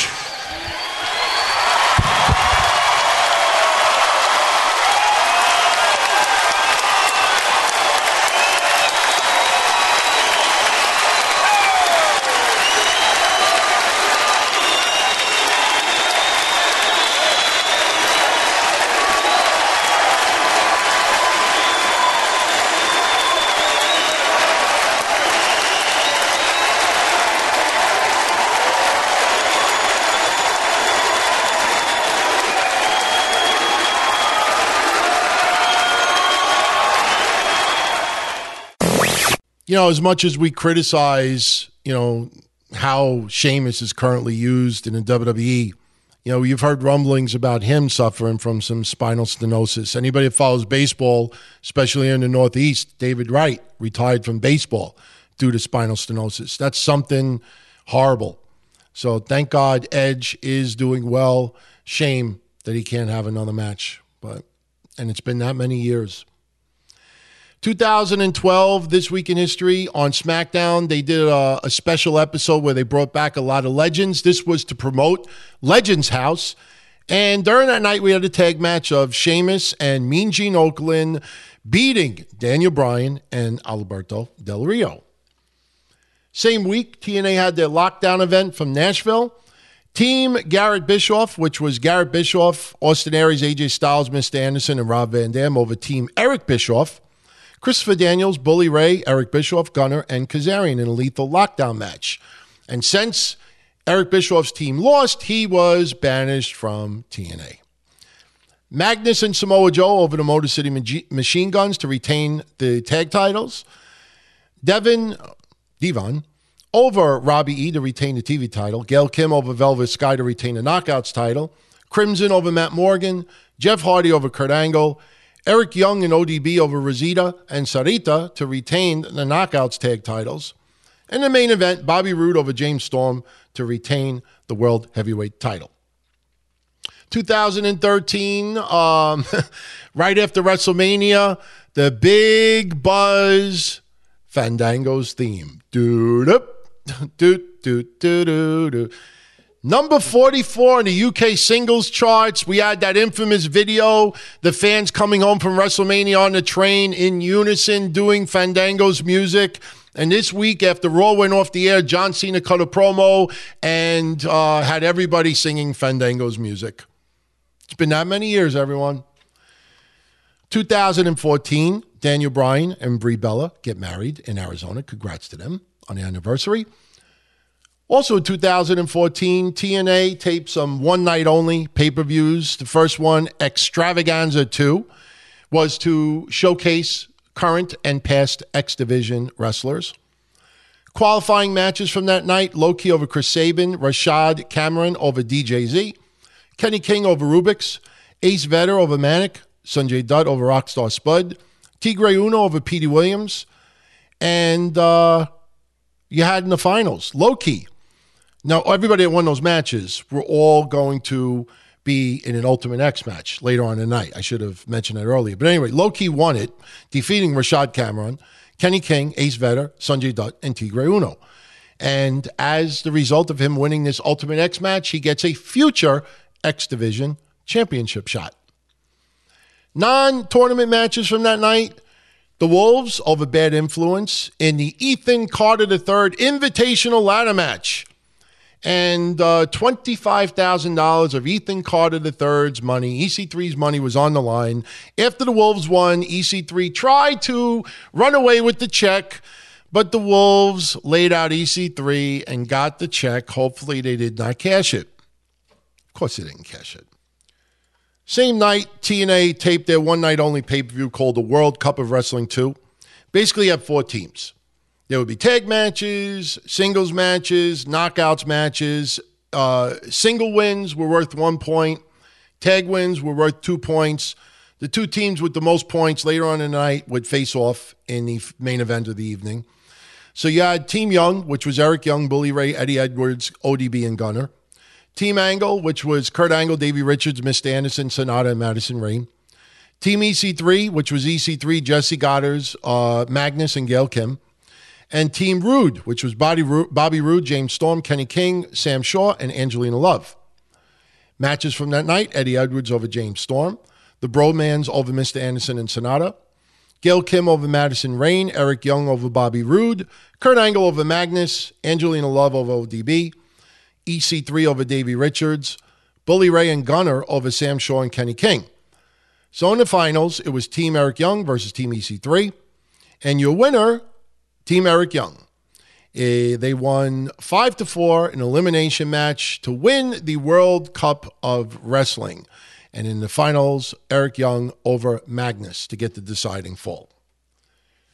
2015, a little bit of controversy online because John Cena used Steve Austin's stunner against Rusev in his match. As you have seen since, several wrestlers have used the stunner. Also in 2015 on SmackDown, we had Daniel Bryan and John Cena defeating Cesaro and Tyson Kidd. At the time, it was DB's last match uh, before his sudden retirement due to the issues with the concussions. Thank God he was able to return. But this week in 15, it was very, very disappointing and sad that he was going to be forced to retire. Also in 2015, Taz uh, missed some commentary sessions to do voiceovers for Impact Wrestling, and we would find out that he would be gone from Impact because of back pay. 2017, wrapping up this episode, we had the infamous moment on Raw where Roman Reigns was in an ambulance in the back and Braun Strowman, I'm not finished with you, and flips the ambulance upside down. Great visual. Just too bad they didn't pre-record it and do it in a way where they could have moved that little, you know, metal that held one of the tires in place, which would make gravity easier for Braun Strowman. Still an impressive feat, obviously, but you know, little things like that. I don't know. I can't. I don't like it. But the spot was great. Notable birthdays this week. Those celebrating birthdays who are no longer with us. Happy birthday to Paul Bearer. Angelo Poffo, Bo Montana, Argentina Rocca, Stan Stasiak, Kurt Von Hess, Soldat Gorky, Huracan Ramirez, Les Thornton, Terry Garvin, Buddy Wolf, Balls Mahoney, Tony Martinelli, George Colkin, Danny Babich Jr., Dr. Wagner, Alfonso Dantes, Brian Adams, Larry Winters, and Tony Cosenza. Eduardo Castillo turns 94. Harley Race, 77. The Mighty Inoue, 70. Mo from Men on a Mission, 64. Jesse Barr, 60. The Dirty White Boy, 59. Nobuhiko Takada, 57. Easy Rider, 56. Aeroflash, 55. Brazito de Oro, 54. Jeff Jarrett, 52. Rico Casanova, 51. Goldust turns 50. Monty Brown and Anthony Kingdom James, 49. Two Dope, 48. Julio Dinero, 47. Lita and Cibernetico, 44. Christian York, 42. Austin Aries, 41. Ryusuke Taguchi and Jesse Neal turn 40. Masayuki Kono turns 39. Tony Gunn, Hade Vansen, and Steve Madison turn 37. Miyako Matsumoto turns 35. Clint Margera and Johnny Calzone. Hey, Johnny Calzone, Vinica, how's it going, man? Johnny Calzone, he turns at 34. 34. AJ Sanchez turns 33. Ariya Daivari, Juice Robinson and Bianca Belair turn 31. And Jake McCluskey turns 29. Notable debuts this week. Greg Gagne debuted in 73. Onita debuted in 74. Jesse Ventura in 75. Scott Norton in 1989. Bison Sp- Smith, Miss You Buddy, debuted in 98. And Bull Dempsey debuted in 2006. And finally, notable deaths this week. Those who passed away this week in history. Ernie Dusek and Dick Angelo died at 85. Dick Griffin at 84. Gene Kiniski at 81. Don Duffy at age 80. Motoko Baba, the wife of Giant Baba, and Maurice Robert died at 78. Bill Savage at 77. Wee Willie Davis at 74. Marty Jane Mull at 71. The Great Goliath at 69. Joe Lewis, Larry Sharpe, and Wilma Gordon died at age 66. Gus Ed at 59. George McKay at 58. Firpo Zbyszko, 55. Betty Clark at age 54. Balls Mahoney at 44. Chip Fairway at 38. By the way, I love that name. Dynamite D at 37. Larry Sweeney at 30. And Mike Von Erich died at age 25. And with that, I bid you farewell for this week in history. Follow me on Twitter at Don Tony D, the website dontony.com. Email me, dontony at dontony.com, facebook.com slash DTKC show. Make sure you sign up for our Discord channel. Interactive, friends, family, myself, all the other show hosts, soup. It's interactive 24 7. And it's always 24 7 because we got a lot of listeners that live overseas. Shout out to all of you, I might add.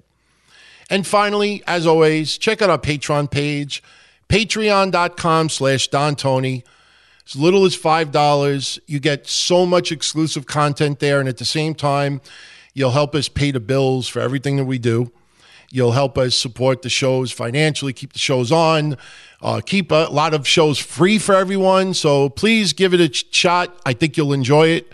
Patreon.com slash Don Tony. Everyone be well. I will be back in one week with season two, episode 16 of This Week in Wrestling History. Take care, everyone. Be well. Ciao.